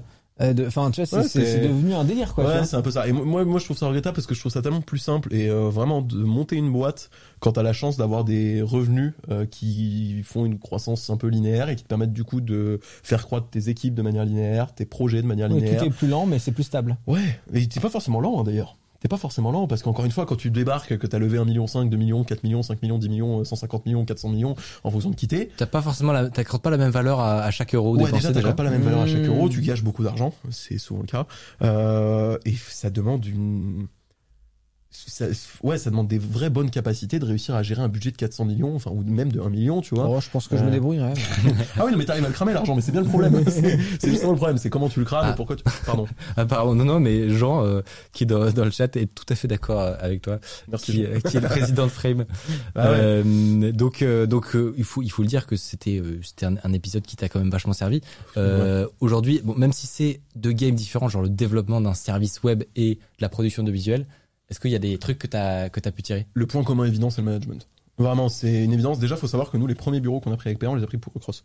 Euh, on les a pris pour Recross Ok. parce que, euh, bah, en fait, moi, c'est le moment où je terminais mes études. Euh, il se trouve que l'équipe de Cross était composée euh, de 1, 2, 3, 3 euh, amis éthiciens à moi, Ouais. euh, en plus de PA quand on a commencé. Ah bah Romain, salut Romain, oui. euh, qui Oui, regarde. euh, attends, c'est une vidéo euh, Ouais. de 2019 où effectivement ça avait l'air, euh, ça c'est nos premiers bureaux. Ouais. Ça, c'est avait l'air voilà d'une, Et, ah, d'une petite Et start-up vois, qui, Neil. Neil, là, il travaille toujours avec nous, mais il travaille plus du tout chez Cross du coup. Ok. Ah oui, c'est ce que j'étais demandé. Vous avez quand même pu récupérer des, Bah, des, des juste talents. Neil, en l'occurrence, parce que les autres, c'est euh, Romain. C'était trop dev. C'est, euh, Enfin, c'est vraiment un dev. Là, Ouais, aujourd'hui, voilà. il travaille euh, chez Aircall. Euh, Il a une magnifique moustache, monsieur. Et lui aussi, il travaille toujours avec nous, mais alors, eux, c'est pas eux cross, du coup. Il a toujours la moustache ou pas? Il a, euh, ça dépend des jours, parce qu'il fait différents styles et tout ça. Très précis. Euh, mais bref, même pas importe. Jérémy, big up à toi. Euh, Qu'est-ce que je voulais raconter? Oui, non. Euh, du coup, on a pris ces locaux pour Cross. On a ramené les gens de Paprod dedans, donc on a eu une espèce de mash-up qui nous permettait de gérer tout ça. Euh, et en fait, les enseignements qu'on a eu avec Cross, parce que c'est les gens qui travaillent dans l'entreprise, c'est des gens du coup qui étaient plus âgés que les gens qui travaillaient chez Paprod à ce moment-là, qui avaient plus d'expérience, qui avaient plus de besoins, plus de demandes, etc. Euh, ça nous a permis d'anticiper les problèmes de Paprod qu'on nous rencontre aujourd'hui ou sur l'année dernière, etc. Euh, et ça, vraiment, fait c'est un, ultra un- un crash à 400 à l'heure avec Ouais. une startup et du coup maintenant tu vois un peu Ça plus les obstacles possibles. c'est c'est pas- c'est super malin, quoi. Enfin, Bon, alors C'était pas planifié, hein. oui, non, mais tu t'en es très bien sorti, quoi. les, le- les pertes sont jamais agréables par exemple, tu vois, c'est le genre de truc que t'es- tu peux éviter. Moi je te dis ça par exemple sur des projets que j'ai pu faire qui se sont pas très bien passés, voilà. La, la leçon euh, elle, elle fait elle fait un petit peu mal. Oui, mais la leçon, elle marche bien. parce qu'elle coûte cher. Voilà, c'est ça. En vrai. On est d'accord. Tu Et vois je crois qu'on en a discuté il y a pas longtemps. Et effectivement, le, ce truc-là, oui, les échecs, c'est un- c'est important pour apprendre et Bien tout. sûr. C'est un truc, c'est un petit peu rabâché et tout. S'il coûte pas trop d'argent, c'est mieux. Ouais, voilà. Bah oui, mais j'allais dire justement, les échecs, les échecs, il faut qu'ils coûtent pas mal d'argent pour que tu t'en souviennes bien. Et ça t'aide à faire Ouais, rentrer l'information quand t'as acheté du Dogecoin pour 20 000 balles. Hmm. Pas une super idée, mec. C'est pas la meilleure. Dommage. Bon, Pas alors, depuis, il faut quand même le dire, tu t'es quand même pas mal refait. Ouais. Enfin, vous vous êtes pas mal refait avec On n'était pas notamment. ruinés non plus. Hein. Oui, oui, non mais. euh, les même, au Brésil. Et vous savez pas par quoi je suis passé. je connais pas ma vie. Non mais dans les dans les projets, je veux dire dans la réussite des projets avec euh, bah, Popcorn tout simplement, euh, qui on peut le dire est le plus gros talk show français euh, du web. Ouais. J'ai c'est pas je, je crois en tout cas. bah, non mais je pense que c'est pas une surestimation du tout. Euh, à l'époque ça existait genre littéralement pas en fait les talk shows euh, sur sur internet. Je pense que vous êtes le premier ou alors toute cette forme là Ouais. En sur du contenu grand public et pas en gaming. direct, euh, Ouais. de cette manière-là, redistribué, enfin reséquencé, redistribué de Ouais. cette manière-là, non, je crois pas. Enfin, Ça c'est ça c'est nouveau quand même. Est-ce que ça te met une petite pression le, le fait d'être on top of the game? En vrai, euh, Pas tant. Bon, pas bah, tant parce que on, on- nous on, on a une manière de fonctionner avec PA où juste on trace notre route, tu vois, on va là où ça nous intéresse. Si on est en haut tant mieux, si on est en dessous bah c'est chiant mais mais euh, juste on va là où on pense que c'est bien d'aller, Euh, ça se passe bien tant mieux. On a eu aussi des moments où c'était compliqué, tu vois, quand on faisait énergie à l'époque, ça ça a été compliqué sur Twitch. Euh, la vérité derrière le projet énergie, tu vois, c'est que l'ambition qu'il y avait derrière c'était dans tous les cas une bonne opération parce que de la prise d'expérience, etc. Euh, L'idée de fond c'était de se dire ok est-ce qu'il y a un monde où on arrive à arrêter cette guerre inutile entre les médias traditionnels et Internet et de montrer qu'il y a des choses bien d'un côté et de l'autre et des choses mauvaises d'un côté et de l'autre?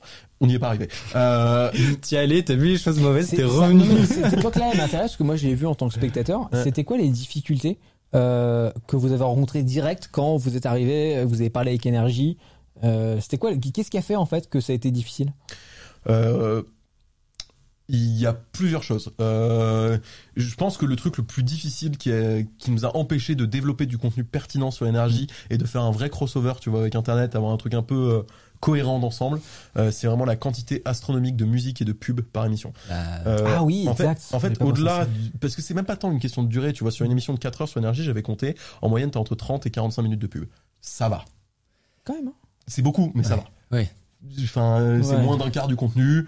Euh, Ça peut se négocier, on va dire. ouais. et t'as quand même un contenu de 4 heures, Ouais. tu vois. Ouais. Donc quelque part, il te reste quand même plus de 2h45, 3h, 3 euh, même en passant les musiques, il te reste au moins au moins 2h45 de contenu. C'est Ouais, quoi qui est chiant alors c'est pas ça? Mais ce qui est chiant, c'est qu'en fait, du coup, t'es coupé en permanence. C'est-à-dire que tes séquences, elles durent maximum 10 minutes. Mais maximum. Ah, tu fais que des segments en fait. Et c'est infâme. Tu peux en pas fait, tu ne peux un- pas développer quoi que ce soit en 10 minutes. Ok. Du coup, tu te retrouves à faire vraiment du du snack un peu, tu Ouais. vois, du contenu stack Des ou petits trucs. Mais ça se voit d'ailleurs dans les formats du coup qui qui viennent de ces médias-là. hein. c'est très Ça euh, se- Les deux sont il sont y a jamais liés en beaucoup de fait. profondeur, tu Ouais, vois. oui, c'est ça.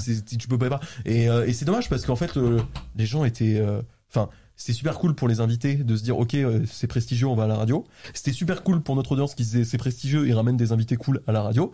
Euh, mais tu t'avais jamais le temps de développer vraiment les conversations que tu avais envie d'avoir ou Mm. les séquences que tu avais envie de faire Ouais. euh, dans ces conditions-là. Donc ça, c'est le vrai vrai problème de. Bon, ce problème que vous avez plus du coup, puisque maintenant vous êtes full indé sur, sur. Popcorn, c'est quoi, tu dirais, le, le, le plus gros fail, le, le, le truc le plus compliqué que vous avez eu en live à, à gérer? Parce que toi, t'es quand même dans les coulisses, donc t'es tu t'es un peu le cerveau. Est-ce Le, qu'il y a une le- émission qui a failli pas se faire 10 minutes avant Tu vois, c'est ça. Est-ce qu'il y en a vraiment une qui a failli pas se faire 10 minutes avant? Euh, Je suis pas sûr. Alors il y a déjà eu des énormes problèmes. Il y a un truc très drôle. Il y a une anecdote très marrante. Euh, quand le live s'est lancé, vous devez tous savoir ce que Ouais. le live. Euh, quand le live s'est lancé et que bah, ça a fait une, une purge absolue, on en a parlé sur Popcorn le lendemain ou le surlendemain du lancement, je sais plus. Ouais. Euh, et super marrant, euh, on commence à parler de le live et là, un décalage son. Mais vénère, Arrête. de genre deux secondes. Le Oh non Et le chat qui est en mode Clément, génie, etc. J'étais en mode, mais euh, c'est pas drôle en fait là, je rigole pas du tout moi. Moi je suis pas en train de me taper une barre, j'ai mis un décalage son pour rigoler. Pas du tout. Pas- mais alors vraiment pas du tout, du tout une blague quoi. C'était, j'étais en mode, euh, non, ce n'est pas normal là. ce qui se Les passe. gens ils sont en mode gueulerie. Et, euh, euh, et je crois que alors, j'ai enfin, j'ai beaucoup de chance déjà parce qu'on est entouré par des équipes techniques Ouais. qui savent vraiment ce qu'elles font. En l'occurrence, dans le studio dans lequel on était, euh, le son passe par un système, euh, enfin il passe par le réseau local. Euh, il se trouve que je crois qu'il y avait une cloque qui s'était décalée au Ok. pur hasard, une, une énorme coïncidence. Pile au moment où vous coïncidence aucun sens. Euh, donc ça c'est des petits coups de flip et ça arrive. Il y a eu d'autres coups de flip dans Popcorn. Je saurais pas te dire quelle émission, de quelle saison c'était, euh, mais c'est déjà arrivé qu'en pleine émission on change le PC qui stream parce que Comment le carte graphique cramait. Ouais. Ouais. Le, ah bah, le stream se coupe. Tu dis qu'est-ce qui se passe? T'essayes de rallumer le PC. Ah oui, oui. Il marche pas. Je crie sur le chargé de prod et je lui dis va chercher un PC maintenant. Et euh, Attends, mais comment c'est possible? Parce que... Alors peut-être que je, je- je- le Ah oui, problème c'est que je projette Oui. notre façon de fonctionner avec la vôtre qui est pas la même parce nous, que nous, euh, dans, dans les régies qu'on utilise en tout cas pour euh, une production comme Popcorn, t'as un PC qui est du coup le mélangeur qui fait le compositing vidéo Ah, oui. et qui envoie ce mélange vidéo un autre PC qui lui s'occupe uniquement d'encoder et d'envoyer sur internet. Et c'était celui-là qui avait cramé. Ok. C'est ça. Donc Et ça c'est, allait. et c'est justement pour éviter que ce PC la crame qu'il est à part Oui. en fait. Parce que si tu si t'as Alors ton- que nous. si t'as ton mélangeur qui crache et que c'est ton mélangeur qui est aussi le PC de stream, bah c'est fini. Hein. Ouais. C'est, c'est C'est rien. Mais du coup, est-ce que du coup, ça m'intéresse de savoir si après cette, euh, cet événement fortuit, vous Ouais. avez euh, prévu du coup un, un backup? Est-ce que vous, vous avez En fait, l'événement était fortuit et à la fois un peu prévu parce que je savais qu'il y avait un PC à 5 mètres qu'on pouvait aller chercher et c'était déjà prévu, tu vois, quelque part. Euh, il n'empêche qu'on a eu une coupure de 3-4 minutes, il me semble quand même, et que c'était pas très très agréable. Euh, mais non, c'est des, en fait, c'est des trucs où tu peux rien y faire. Euh, Il y a une réalité aussi que les gens connaissent pas trop dans la production du visuel et sur Internet, c'est que nous, on travaille avec des mélangeurs qui sont des mélangeurs software, euh, ce qui est pas du tout le cas en Mm. télé. Euh, en télé, ils utilisent des mélangeurs qui sont des mélangeurs physiques, qui coûtent le prix d'une maison euh, concrètement et qui demandent aussi beaucoup plus de ressources humaines pour être exploités Euh, et c'est pour ça qu'on les utilise pas parce que bah, on n'a pas l'argent pour payer les ressources humaines et on n'a pas l'argent pour payer les mélangeurs Mm. Et globalement tu gagnes un petit peu en fiabilité mais pas beaucoup donc en fait c'est des aléas auxquels on est habitué c'est-à-dire qu'on on sait qu'on utilise des mélangeurs software euh, on sait qu'on utilise des, bah, concrètement des technos qui tournent sur Windows 10 donc t'es t'es en mode bon bah c'est Windows 10 quoi euh, donc euh, à tout moment ça peut merder et t'es au courant tu sais que La t'as petite mise à jour qui se, pro- qui se c'est met, ça. ça. nous est déjà arrivé. La petite mise à jour, Ah ouais juste avant le Redémarrage. Juste avant l'émission, tu vois. Ça va. On va 32, 33. c'est un peu long, ouais. Et donc tu sais en fait quand tu travailles avec du matériel qui est du coup pas aussi fiable qu'à la télévision, euh, bah que t'as un risque, il y a un film mais qui existe. Et donc tu prévois d'avoir un second PC dans le coin qui peut remplacer le premier si jamais t'as un souci. Et Écoute, malheureusement, inspirant. je peux pas en faire Je beaucoup plus. mais non mais je peux pas faire beaucoup plus en Ouais. fait à part euh, acheter un mélangeur physique, avoir une régie qui fait 150 mètres carrés. Et, euh, Et il y a un côté aussi où du coup ça fait partie de l'ambiance. ouais, On a, c'est possible que ça crache, que ça lag. Il y a un côté, euh, les gens le pardonnent. voilà, authentique quoi. On est, on, on se prend pas pour euh, pour la télé non On plus n'a quoi. pas de TriCaster, euh, on est. Ouais, c'est ça. Mais toi, du coup, c'est quoi, en fait, du coup, ton, ton rôle? T'es monsieur, monsieur, euh, régie technique? T'es quoi? Tu, tu gères plus la à partie. quel moment de ma semaine? Genre, le, le jour J, par exemple. Genre, vraiment le, le, jour au J moment de l'émission. Euh, moi, en gros, le popcorn, c'est à 20h le mardi. Euh, moi, j'arrive en général entre 14 et 15h euh, sur place. Euh, je vérifie que le studio a été bien installé par la manutention le matin. Parce qu'il faut savoir que le studio de popcorn est monté et démonté chaque mardi. Comme tous les plateaux, en fait, de partout, à la télé, euh, n'importe où. Sauf les plateaux d'info et de JT. Mais ça, c'est autre chose. Euh, donc, je vérifie que le plateau est bien monté. Euh, en général, il y a PA qui arrive après dans ces eaux-là. Il y a Florent, du coup, avec qui on travaille, qui est chargé éditorial, responsable éditorial de, l'émission. On se pose ensemble on finit éditorialement le travail, on vérifie que ça convient, euh, etc. Une fois que ça c'est fait, euh, il y a toute la partie, euh, enfin, on demande à nos graphistes d'exporter les assets au bon format, au bon truc, au bon machin.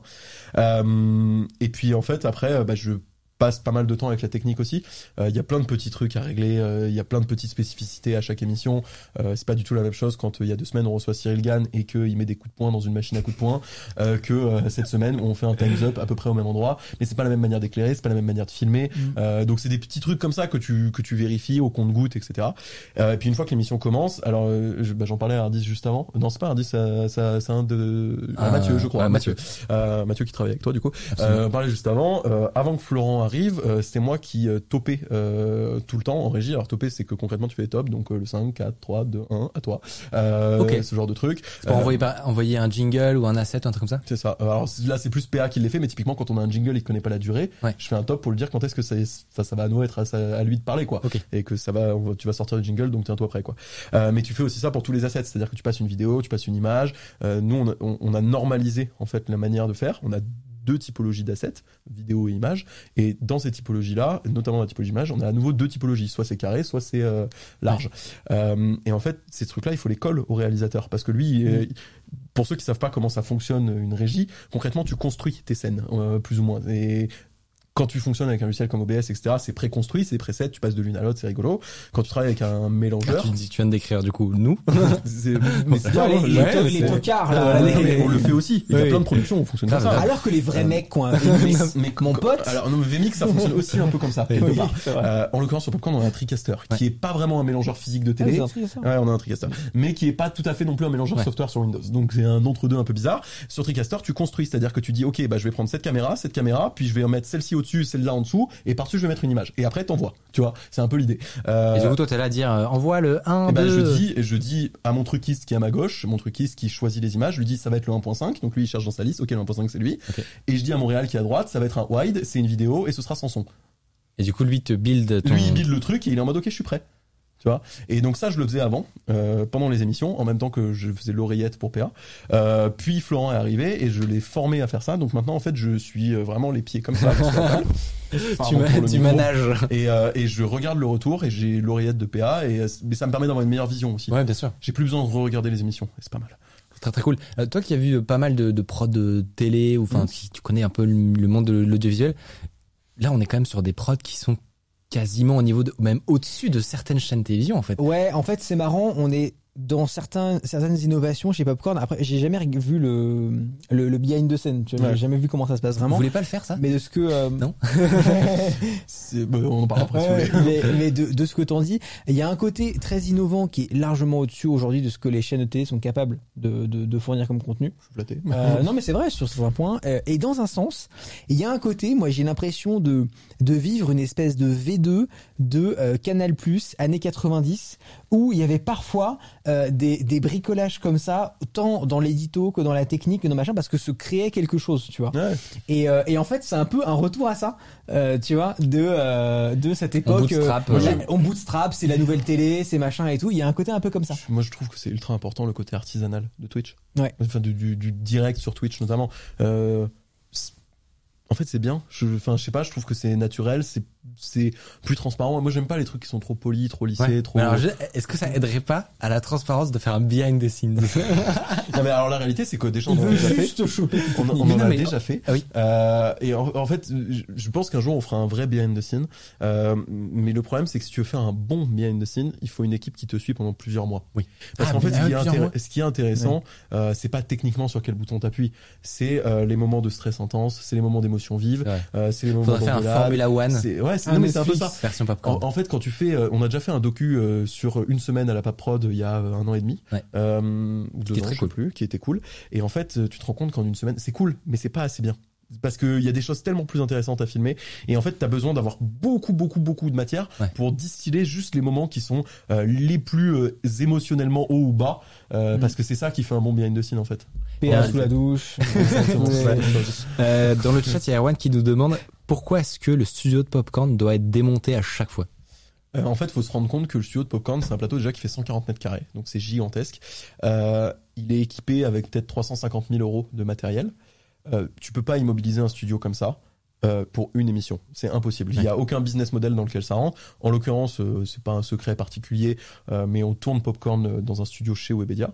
Euh, donc Webedia a évidemment des enjeux financiers sur ce studio et ils ont besoin bah, de le louer à d'autres personnes qu'à nous, en fait. Euh, donc c'est pour ça. Et ça se passe aussi comme ça en télé. Euh, les plateaux de la plaine Saint-Denis, ils sont montés et démontés tous les deux jours. Euh, typiquement, je prends un exemple à la con, Nagui, quand il fait N'oubliez pas les paroles, euh, il monte le plateau, il tourne 15 émissions en 3 jours, euh, puis il le démonte, Il et démonte puis il refait pareil il euh, deux semaines plus tard. ouais. Et, euh, et ça fonctionne comme ça. Le problème du direct, c'est que tu peux pas tourner 15 émissions en 3 jours. T'es obligé de le monter et le démonter chaque semaine. Voilà. Ok, ouais, quelle, organisation? Bon, alors, mais moi, c'est bien, ça me donne en gros un, un, un, un décompte de qu'est-ce qu'on devrait faire pour le next step. Pas sûr qu'on y aille, ou, ou pas tout de suite en tout cas. Mais c'est pas forcément nécessaire, tu vois. Nous, on a aussi eu ce truc de... Enfin, Popcorn en tant que tel, ça a pas besoin d'un plateau de 140 mètres carrés Ouais. pour fonctionner. Euh, avant, on était dans un plateau qui faisait 30 mètres carrés, je crois, il me semble à peu près, et ça fonctionnait aussi. La Oui. saison 1, que, que beaucoup, beaucoup de gens nous ont découvert plutôt sur la saison 2, qui est la saison de l'année dernière, du coup. Euh, mais ouais, ça fonctionnait aussi. En fait, on a pris ce grand plateau pour, un, l'effet waouh, euh, deux, pour poursuivre le truc euh, très innovant où, bah, tu lèves des contraintes, mais ça coûte aussi plus d'argent. Euh, et en fait, la vraie raison pour laquelle on voulait un plateau plus grand, c'est qu'on voulait une zone dans laquelle on pouvait faire euh, venir euh, des gens qui performent. Euh, que ce soit des danseurs, que ce soit des cracheurs de feu, que ce soit des Ouais, on, on que voit que vous en profitez, ouais. Et on en bien. profite, ouais, parce que euh, sinon t'es limité quand même un peu. Ouais. Euh, écoute, merci beaucoup euh, de nous avoir raconté ça. Merci à toi, Hardisk, euh, d'avoir été présent euh, avec nous pour cette rentrée d'Underscore. J'étais très content de faire cette Eh ben, fabuleuse écoute, émission. Moi aussi, de toute façon, euh, comme euh, comme euh, tu le tu le sais, comme les gens le savent, euh, on va te retrouver très régulièrement tout au cours de tout au long de, de cette Je saison. me doute. Euh, où est-ce qu'on peut te où est-ce qu'on peut te retrouver? Euh, bah, twitch.tv slash harddisk. Sur Twitter. La bonne Pas des petites perles. Twitch.tv slash harddisk, lundi, mercredi, vendredi, 18h, news tech, euh, et des, des punchlines tel, euh, tel mon compte Twitter. Parfait. Euh, et, et nous, on va en profiter pour accueillir notre dernier invité de la soirée. C'est Upvote.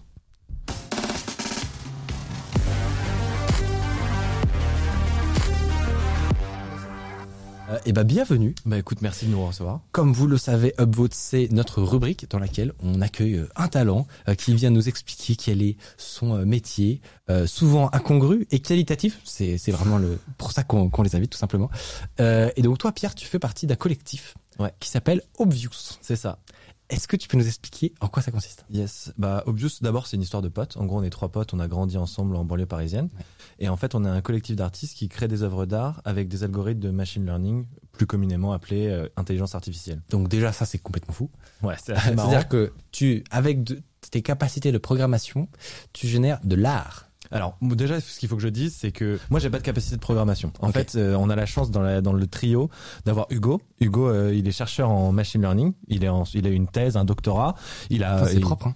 Donc ça, donc ça, on y reviendra, mais en gros, ça c'est une de, une de nos productions. Ouais. Donc en gros, il a, il a un doctorat en machine learning et euh, il fait maintenant un postdoc. Et donc en gros, euh, en fait, on s'est retrouvé à trois. Euh, dans une coloc à Gare du Nord euh, à Paris et on voulait faire un truc créatif ensemble et en gros euh, Hugo vu qu'il avait ses, ses qualités de chercheur et qu'il adorait nous expliquer tout ce qu'il faisait bah en fait euh, on a commencé à réfléchir à ce qu'on pouvait faire et on a vu ces algorithmes qu'on utilise qui s'appellent des GAN des Generative Adversarial Network Ouais. et en Ah, fait a En plus, c'était l'époque où on commençait à faire du Victor, non, n'importe quoi, du. euh, Enfin, ils prenaient, ils prenaient des visuels et ils arrivaient à générer des tableaux de, de peintres célèbres. Je sais pas si t'avais vu ça, ça, vu ouais. passer. Et, euh, et le premier que j'ai vu, c'était Van Gogh. Voilà, c'est ça. Et c'était la première fois qu'on voyait ça. Exactement incroyable. Et ben en fait, nous c'était à peu près à la même époque, tu vois, on, on voyait cette technologie parce que Hugo, tu sais, donc, comme, comme il est chercheur, il fait de la veille scientifique.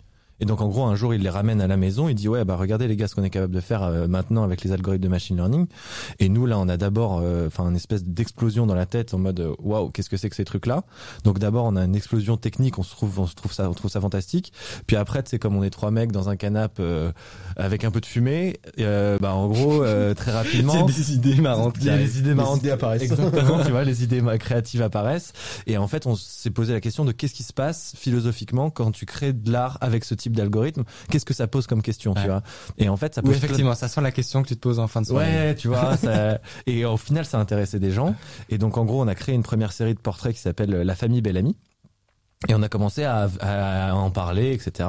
Et ça intéressait le monde de l'art parce que ça pose des questions philosophiques comme euh, quelle est la place de l'artiste euh, euh, Est-ce que c'est de l'art ou est-ce que ça en est pas Est-ce qu'un programmeur peut être un artiste? Exactement, ah ouais, tu vois, Est-ce qu'un programme peut être un un artiste programme, ouais, Ouais, tout seul. aussi, ouais. Et en fait, ce genre d'algorithme, la manière dont il fonctionne, je, je pense que c'est intéressant que je l'explique, c'est que, en fait, tu donnes plein d'exemples à un algorithme.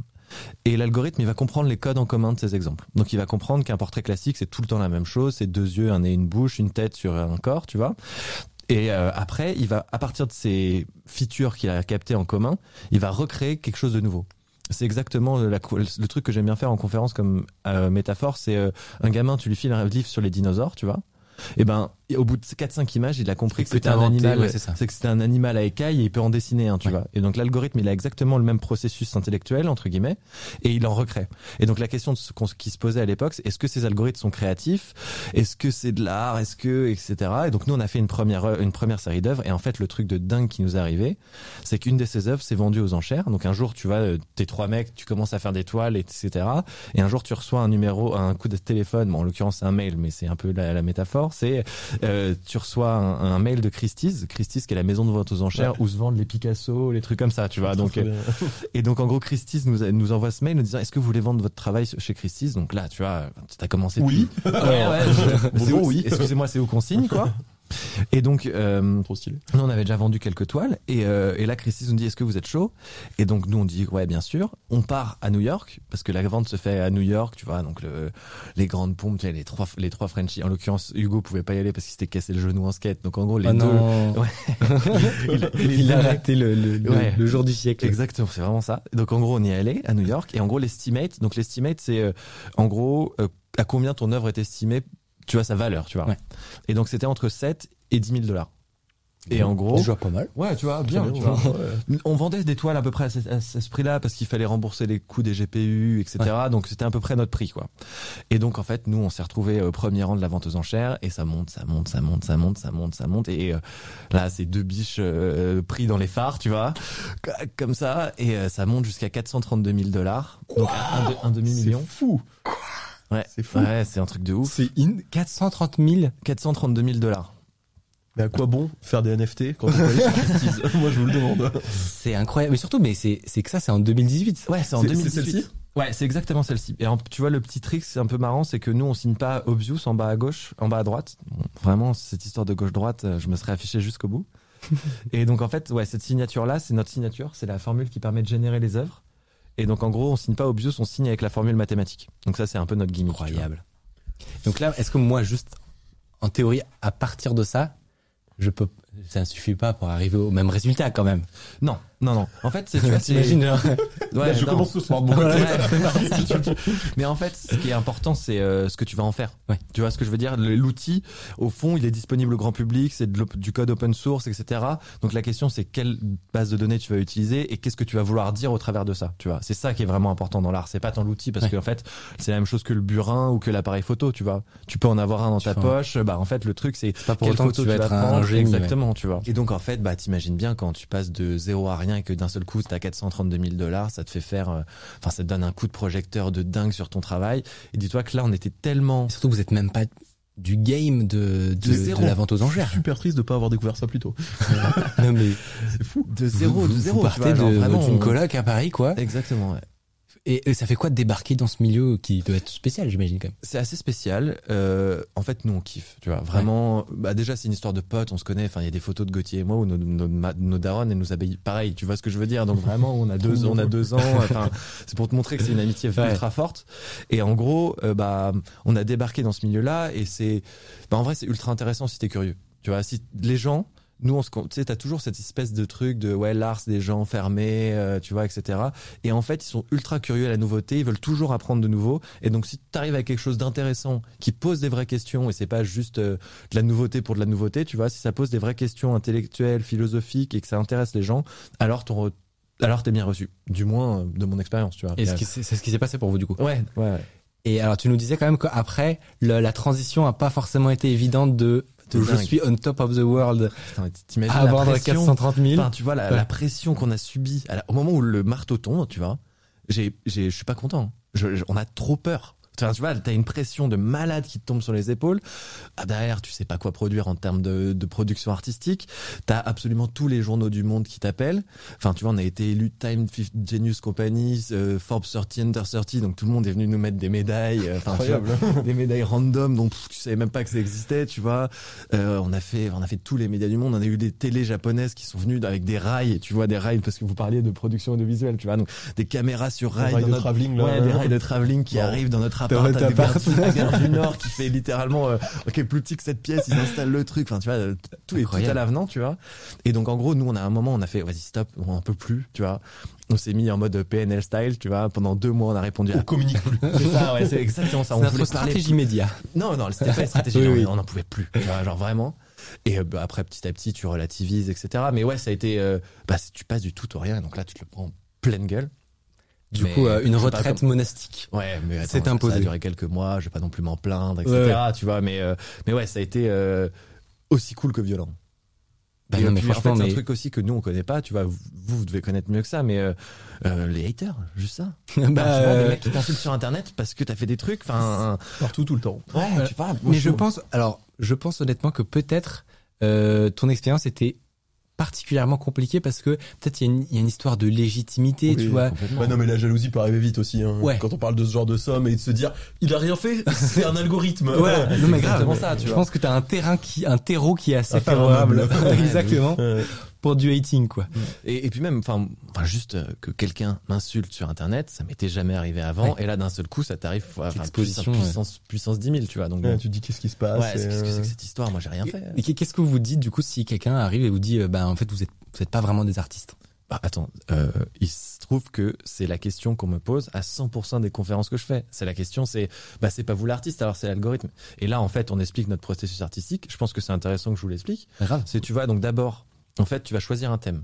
Là, par exemple, dans la série japonaise qu'on a fait, l'idée, c'est qu'on fait un parallèle entre l'arrivée de l'électricité dans le Japon traditionnel et l'arrivée de l'intelligence artificielle dans nos sociétés. Tu vois, il y a des gens qui en bénéficient, etc. Enfin, t'as plein de, plein de concepts philosophiques intéressants à, à- à investiguer. Donc, d'abord, tu choisis un thème qui va être intéressant.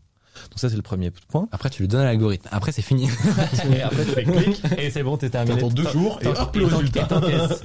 non, en fait, après, tu vois, tu crées la base de données.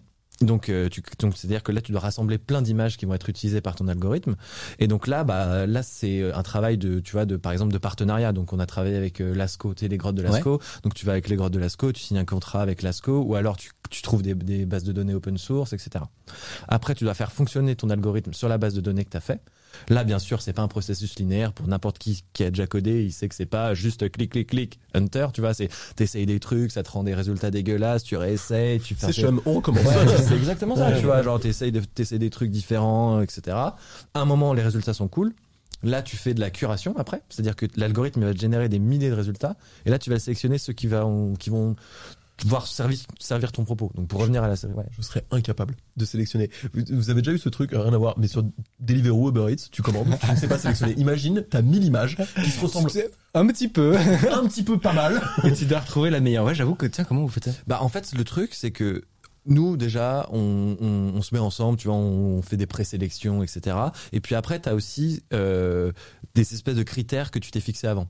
Donc typiquement euh, l'exemple que j'aime bien donner c'est dans le, dans le dans la série d'estampes japonaises, t'as étudié l'estampe japonaise avant. Et donc tu connais les caractères classiques de l'estampe japonaise et tu veux pouvoir les retransmettre, tu vois. Donc tu vas aller chercher le samouraï, la geisha, euh, le temple ou alors la montagne. Et donc tu vas Alors essayer de- que le mi samouraï mi geisha, du coup, tu le mets de côté par exemple. Ouais, t'essayes. Mais mais il y a des fois où c'est intéressant de le mettre Oui. parce que justement c'est un bon merging, tu vois. Ouais.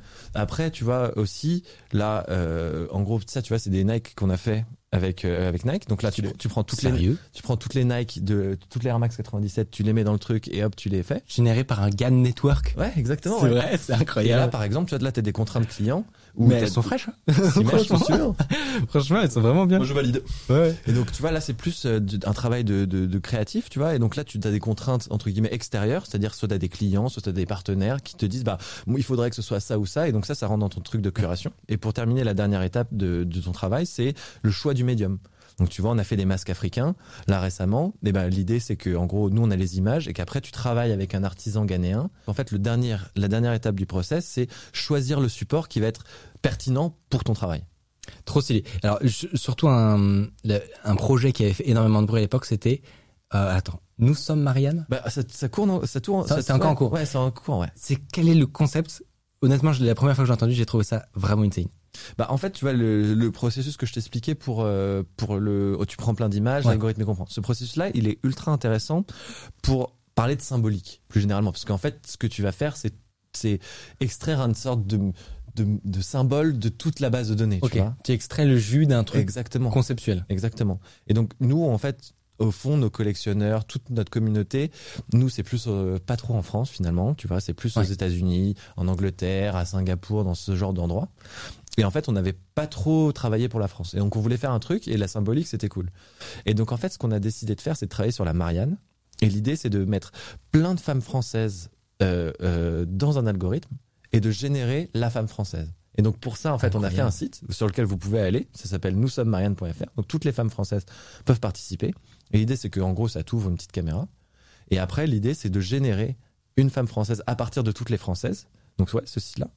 Et en gros, euh, ce qu'on aimerait bien, c'est que ce soit la prochaine sur les timbres, parce qu'en fait, Et en fait, alors si tu me dis si je me trompe, mais c'est une personne qui n'existera pas vraiment. bah non, ce sera le mix de tous. Ce sera, oui, effectivement, ce sera genre, ah oui, ok, on voit bien le. Tu vois, ce genre de truc. C'est incroyable. Et donc là, vous allez récupérer toutes les candidatures, Ouais. euh, faire mariner l'algorithme Complètement. jusqu'à arriver à euh, au résultat. C'est vous en êtes à quelle étape là? Là, on en est à la, on est dans les phases de, de, en gros, de demande de femmes de participation, tu vois. Donc là, on a 4, 4500. Voici. Alors oui, honnêtement, je veux, je veux, je veux pas te faire de faux espoirs. Il y en a pas forcément énormément. Ah, on sait que dans les communautés IT- sur euh, sur YouTube. Non, je dis ça sur YouTube parce que sur YouTube on a les stats. Ouais. Donc euh, voilà, c'est pas, t'auras pas euh, l'audience de, de rêve. Mais si vous, euh, s'il y en a qui nous regardent ou si vous avez une sœur ou une mère qui veut participer, allez-y. La, la Marianne, tu vois, souvent c'est choisi parce que euh, la fille, elle est belle ou alors qu'elle a réussi professionnellement. Ouais. Et on trouvait qu'en fait, cette manière de choisir l'icône de la France, c'était un peu un truc des années télé, des années, tu vois, c'est un peu un truc des années 90. Ah, c'est vrai qu'à l'époque, des algorithmes qui te permettent d'analyser des centaines de millions de visages. C'était pas, ça courait pas les Ça rues courait pas les rues, mais même, c'est un truc qui est, qui, est- qui est- qui est un peu générationnel et qui est pas très représentatif finalement, ouais. tu vois. Ouais, je suis d'accord. Et donc là, en fait, on- ce, qu'on- ce que je disais, c'est qu'on a fait un site qui s'appelle Nous sommes Marianne, où toutes les femmes françaises peuvent venir mettre leurs photos et après on va recréer l'essence de. euh, Est-ce que vous avez un truc qui permet de vérifier si c'est des hommes? Euh, non, non, non, mais on va passer sur la base de données. Pas de bêtises. Non, alors et en plus de ça, pour être assez Oh non, j'ai- euh, inclusif, on a, la, la, la, la formulation qu'on prend, et franchement, on le pense, c'est toutes les personnes qui se sentent femmes françaises. Ouais, mais c'est ce on que j'allais dire aussi. hein. Si t'es un homme et que tu te sens femme, si t'es- enfin si t'es binaire, je sais, je suis pas très au courant de tout ce genre de choses, mais si t'es en gros, euh, en gros, si tu considères que tu es une femme si tu française, peux cliquer sur le bouton. ouais, Je, je, T'as le droit de participer. Je, je pense que c'est très bien vu. Je disais justement, je disais justement que ici, euh, c'est pas ne- notre audience, c'est pas celle qui contient forcément le plus de femmes. Ouais. Et il m'a juste dit juste à, à juste titre que sur Popcorn, ah, il y alors, je vais peut-être vous choquer. Il y a sans doute plus de femmes qu'ici, mais il y en a pas tant il y en a pas tant que ça, ouais, on est d'accord. Venez, on est gentils. Vous attendez combien de participants euh, y- avant de, de clore? En fait, j'ai décidé de pas me De- On a décidé vraiment de pas se tirer une balle dans le pied en disant un chiffre qu'on n'atteindrait jamais, etc. Tu Ok. vois, l'idée c'est que ce soit représentatif, donc euh, en vrai, au-dessus de 10 000, ce serait bien. Euh, ce qu'on aime, notre rêve, notre doux rêve, ce serait que, tu vois, en fait, les présidents, ils choisissent une Marianne après chaque, euh, au début de chaque, chaque euh, mandat. Donc, Oui, l'idée, là, ce serait bien plus économique. tu vois, il y a une sorte, il y a une sorte de calendrier secret euh, machiavélique qu'on aime, qu'on aimerait bien qu'il y ait plein de femmes qui participent pour que, au moment, en mai, où il y a un nouveau président, que le projet soit tellement évident que euh, ce soit celui-là qui Ce soit. que j'ai envie de dire, c'est on pourrait presque faire une, Marianne par jour là du coup. Ouais, complètement. Parce que complètement. l'avantage de ton algo, c'est qu'il peut en générer plein. Complètement. Et alors, en fait, le truc qui va être vraiment cool aussi, c'est que donc, bien évidemment, on a les coordonnées de toutes les participantes. On a juste leur adresse email, Ouais. mais on a leurs coordonnées. Et qu'en fait, dans la phase 2, tu vois, dans la phase de curation, on va faire une, on va, le- on va faire une mise à jour du site et les femmes qui ont participé pourront choisir parmi les plusieurs visuels. Ce sera pas nous qui feront, qui se sélectionneront dans l'algorithme. Ah oui, il y aura un cool. vote. euh, ok, c'est vraiment en gros, ça fait que vraiment ce symbole-là sera le symbole des femmes françaises. la Marianne. Et après, Parfait. les gens osent te dire pourquoi vous êtes des artistes. C'est moche. Oui, c'est moche. très poétique, moi je trouve. Non, non, mais en vrai, en vrai, je trouve le projet très beau. Euh, vraiment, c'est Très, très, très cool. stylé. Effectivement, je vois euh, du soutien également dans le chat. Euh, N'hésitez pas, mesdames et messieurs, on arrive doucement à la fin de cette émission. C'était honnêtement passionnant. Est-ce que t'as as apprécié ce moment? On Ouais, était trop content de t'avoir. Bah ouais, moi c'était super cool. Je suis désolé d'être allé deux fois aux toilettes. Non, bah non. je fais la même chose dans Popcorn. Non, mais écoute- je suis incapable. C'est l'ambiance très chill de ce plateau. On est euh, dans une soirée entre copains, donc qui ne va pas aux toilettes finalement. Euh, où est-ce qu'on peut te retrouver, Pierre? Bah alors le plus simple pour nous suivre c'est euh, Instagram obvious underscore art voilà celui-là même nous euh, en gros on produit plein de trucs là on n'a pas eu le temps d'en parler vraiment mais aussi on est aussi les premiers artistes français à avoir fait des NFT en gros depuis le 2018 tu vois donc euh, on est aussi un peu on en, on en parlera, on en parlera plus, plus longuement de, de cette affaire. 2018. Ah Ça ouais. existe depuis Je sais, 2018. j'étais même pas ouais. au courant. Tu m'aurais dit 2019, à la limite j'aurais accepté. Ouais, 2018, depuis depuis 2018 en 2002. fait super rare Vous c'est la êtes pr- très très très très très euh, avant-gardiste quand même là. Bah, en fait, tu vois, notre curiosité, elle nous drive, tu vois. C'est vraiment ça. C'est, on, on, nous, ce qu'on aime, c'est parler du futur, parler du, de, de ce truc-là et de le transmettre par l'art. Et donc, euh, là, par exemple, je suis en train d'essayer des trucs. J'espère qu'en 2024, on me dira, ah ouais, t'étais, t'étais sur le truc en Mais 2021. Moi, moi, je trouve ça assez stylé, tu vois, de mêler euh, le monde artistique et le monde de l'algorithmie, parce que ça permet d'expliquer aux gens, et c'est un truc que beaucoup de gens quand même comprennent pas, je trouve, comment, euh, à quoi ça sert un algorithme d'IA, tu vois, et rien que le fait d'expliquer, bah, t'as une entrée, visuel, ouais. t'as une sortie, ouais, c'est tout de suite beaucoup plus visuel, tu vois, c'est, assez évident quelque part, beaucoup Grave. plus en tout cas. Et c'est pour ça, en fait, que nous, on est pas mal en musée et tout, tu vois. C'est parce que les institutions, plus généralement, elles ont ce besoin. De, d'expliquer. Ouais, d'exprimer la manière ouais. avec laquelle ça fonctionne. Parce qu'en fait, dans, ton, dans ta vie, tu utilises 10 algorithmes d'intelligence artificielle dans ta journée, tu vois. Voilà, tu vois, et tu t'en rends même pas forcément compte. Mais pourtant, c'est un sujet qui est important, c'est pas un sujet. euh, Et, et- et- et tu vois, c'est fou parce que pour moi, c'est un vrai truc. euh, désolé, je Ah non, non, mais c'est un vrai truc important sur Internet. Les gens oublient qu'il y a des algorithmes derrière la génération des contenus des réseaux sociaux, notamment Twitter. Et les gens oublient que sur Twitter, l'algorithme, il répond à une seule demande, c'est fais sortir les tweets qui génèrent le plus d'engagement. Et c'est pour ça qu'il y a que de la merde dans les tendances. Voilà. Et c'est super important de le comprendre. L'algorithme de Twitter te montre pas les tweets qui ont le plus de succès, qui ont le plus de Qui ont le plus portée. de pertinence. C'est euh. le plus d'engagement. Et c'est super important. Et du coup, c'est un, un moyen très très visuel effectivement que je suis, je suis tout à fait d'accord. Tu vois, De, et en- de Et en rentrer gros, dans tu, le. passes, tu passes- le truc, c'est de montrer, c'est d'expliquer, c'est de prendre des, des utilisations concrètes. Et tu vois, il y a, y a plein de. Nous, on a toutes nos séries. Tu vois, je t'ai expliqué le truc du, de l'arrivée du, du, de l'intelligence artificielle dans le Japon. Mais toutes nos séries, elles ont des sujets comme ça. Il y en a une où c'est euh, la justice et l'intelligence artificielle. Qu'est-ce qui se passe quand. euh, en fait, il y a, tu vois, il y a les juges en, en France, s'ils sont fatigués ou qu'ils ont faim, légalement, ils te jugent moins bien que, si- que si t'es bien jugé. J'avais vu passer. Ouais. Et donc en- très très très et, très marrant. et donc en Estonie, ce qui Enfin, se passe, c'est qu'ils ont, impli- ils ont intégré des algorithmes d'intelligence artificielle pour essayer de contrebalancer ça, tu vois. Et donc on a fait toute une série d'œuvres d'art sur euh, ouais quel est enfin quel est cet équilibre, quel est l'équilibre Tellement en avance en. Estonie, c'est fou. putain. Ouais, c'est un pays de ouf. On, on s'est premier degré posé la question de quand on a vu ce délire sur les NFT et tout. On s'est dit mais attends, il y a pas des trucs marrants à faire peut-être avec l'émission et tout, tu vois où, euh, où chaque émission est unique et tout. Donc si jamais ce genre de truc se concrétise, euh, on vous envoie un petit mail pour avoir Ah, votre vous- aide. Vous n'hésitez pas. Parce qu'on est pour l'instant des gros noobs du, du, du game, mais on est très curieux. Donc euh, En plus de ça, la communauté, elle se crée de, elle, elle gonfle de malade en Ouais. France. Là, il y a un, un NFT house qui est en train de se créer. Euh, Il y a plein de gens, plein de gens qui, qui commencent à faire une communauté. Il y a les premiers NFT meetup qui ont été créés récemment. Ouais, enfin, franchement, là. oh, j'ai j'ai hâte de voir ce qui va survivre, ce qui sera euh, un peu bulle de spéculation.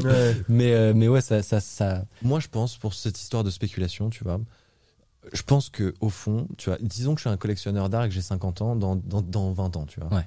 Qu'est-ce, enfin, en ce moment, nous, quand on, si demain t'achètes une œuvre d'art Obvious, tu vas avoir l'œuvre d'art et tu vas avoir un papier avec qui t'y écrit euh, ceci est bien une, bien une œuvre d'art Obvious, tu vois. C'est un papier. C'est littéralement euh, moi qui le fais sur InDesign, je l'imprime et je te le donne. Ouais. tu vois. Au fond, dans le futur, si t'es un mec qui est un peu tech, est-ce que tu as plus confiance dans un papier que n'importe qui peut photocopier ou un NFT tu C'est- vois ouais, c'est- tu sais que c'est exactement, enfin, c'est l'une des manières avec laquelle on l'a expliqué quand on a parlé des NFT dans Popcorn. C'est que c'est exactement ce que tu dis. Il y a un moment où il faut se rendre compte que la NFT, c'est la même chose que le bout de papier qui est un certificat d'authentici- d'authenticité, pardon, sauf que bah, c'est pas marche. avec un briquet, quoi. tu vois, ça, euh, donc finalement, c'est mieux, en fait. Carrément. est-ce qu'il y aura encore des gens qui font des millions là-dessus? Je sais pas. Oui. Mais par contre, que la, La que- que technologie, ça devienne une norme, cette technologie, Ce serait pas étonnant. Ouais. ouais, je pense. Très intéressant. Bon, on peut te retrouver du coup sur le sur le compte Instagram. Euh, tu étais seul ici représentant de ton Ouais, on collectif, est mais trois, vous êtes plusieurs. On est C'est trois. juste qu'on a un problème de place sur C'est le canapé. c'est marrant parce que tout à l'heure, t'as dit, il y a un collectif qui vient, j'étais en mode, mais c'est marrant, il était tout seul. euh, derrière. oui. oui, bah il y a ouais, factuellement le, il y a trois places quoi. On aurait pu s'entasser, là. oui, c'est ça sur les genoux. Voilà, à chaque question, il y en a un qui sort, tac, il y en a un qui revient. Euh, Clément, bon, tu es souvent derrière les, les projets donc de, de PA Domingo, mais toi, est-ce qu'on peut quand même te, te- peut-être suivre? Bah, pour ceux qui aiment bien consommer du contenu une fois tous les mois, euh, vous pouvez me suivre sur Twitter ou sur Instagram, à Théo Clément. Ah, Ça Tout roule. simplement. Sinon, tous les contenus donc de Popcorn euh, et, et de Domingo que vous pouvez retrouver sur Twitch, bien entendu. Merci énormément à vous de nous avoir suivis pour cette première de la saison 2 d'Underscore. Euh, vous le savez, c'est tous les mercredis à 20h sur Twitch et ensuite les rediffusions seront dispo sur la chaîne YouTube. Vous pouvez directement aller les voir et récupérer toute la première saison, énormément de contenu à rattraper. Euh, balle perdue également si vous avez apprécié, si euh, si les retours sont bons, on continue. Euh, Ça revient euh, la semaine prochaine. On va améliorer par itération. Et moi, je vous dis à mercredi prochain, 20h. C'est reparti pour la saison. Salut Bye Au bye revoir.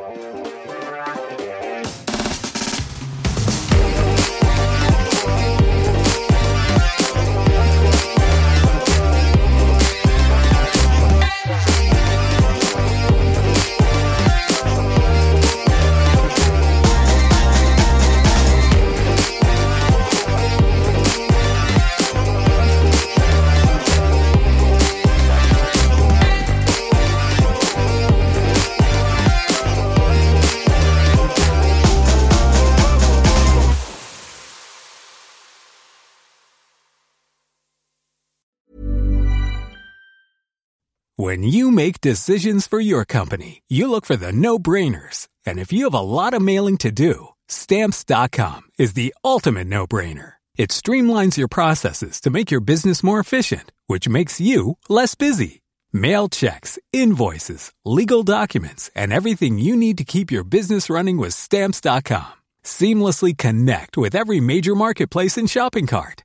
Schedule package pickups and see your cheapest and fastest shipping options from different carriers with rates up to 89% off USPS and UPS rates. And with the stamps.com mobile app, you can take care of mailing and shipping wherever you are. Make the same no-brainer decision as over 1 million other businesses with stamps.com. Sign up with code program for a 4-week trial plus free postage and a free digital scale. No long-term commitments or contracts. That's stamps.com.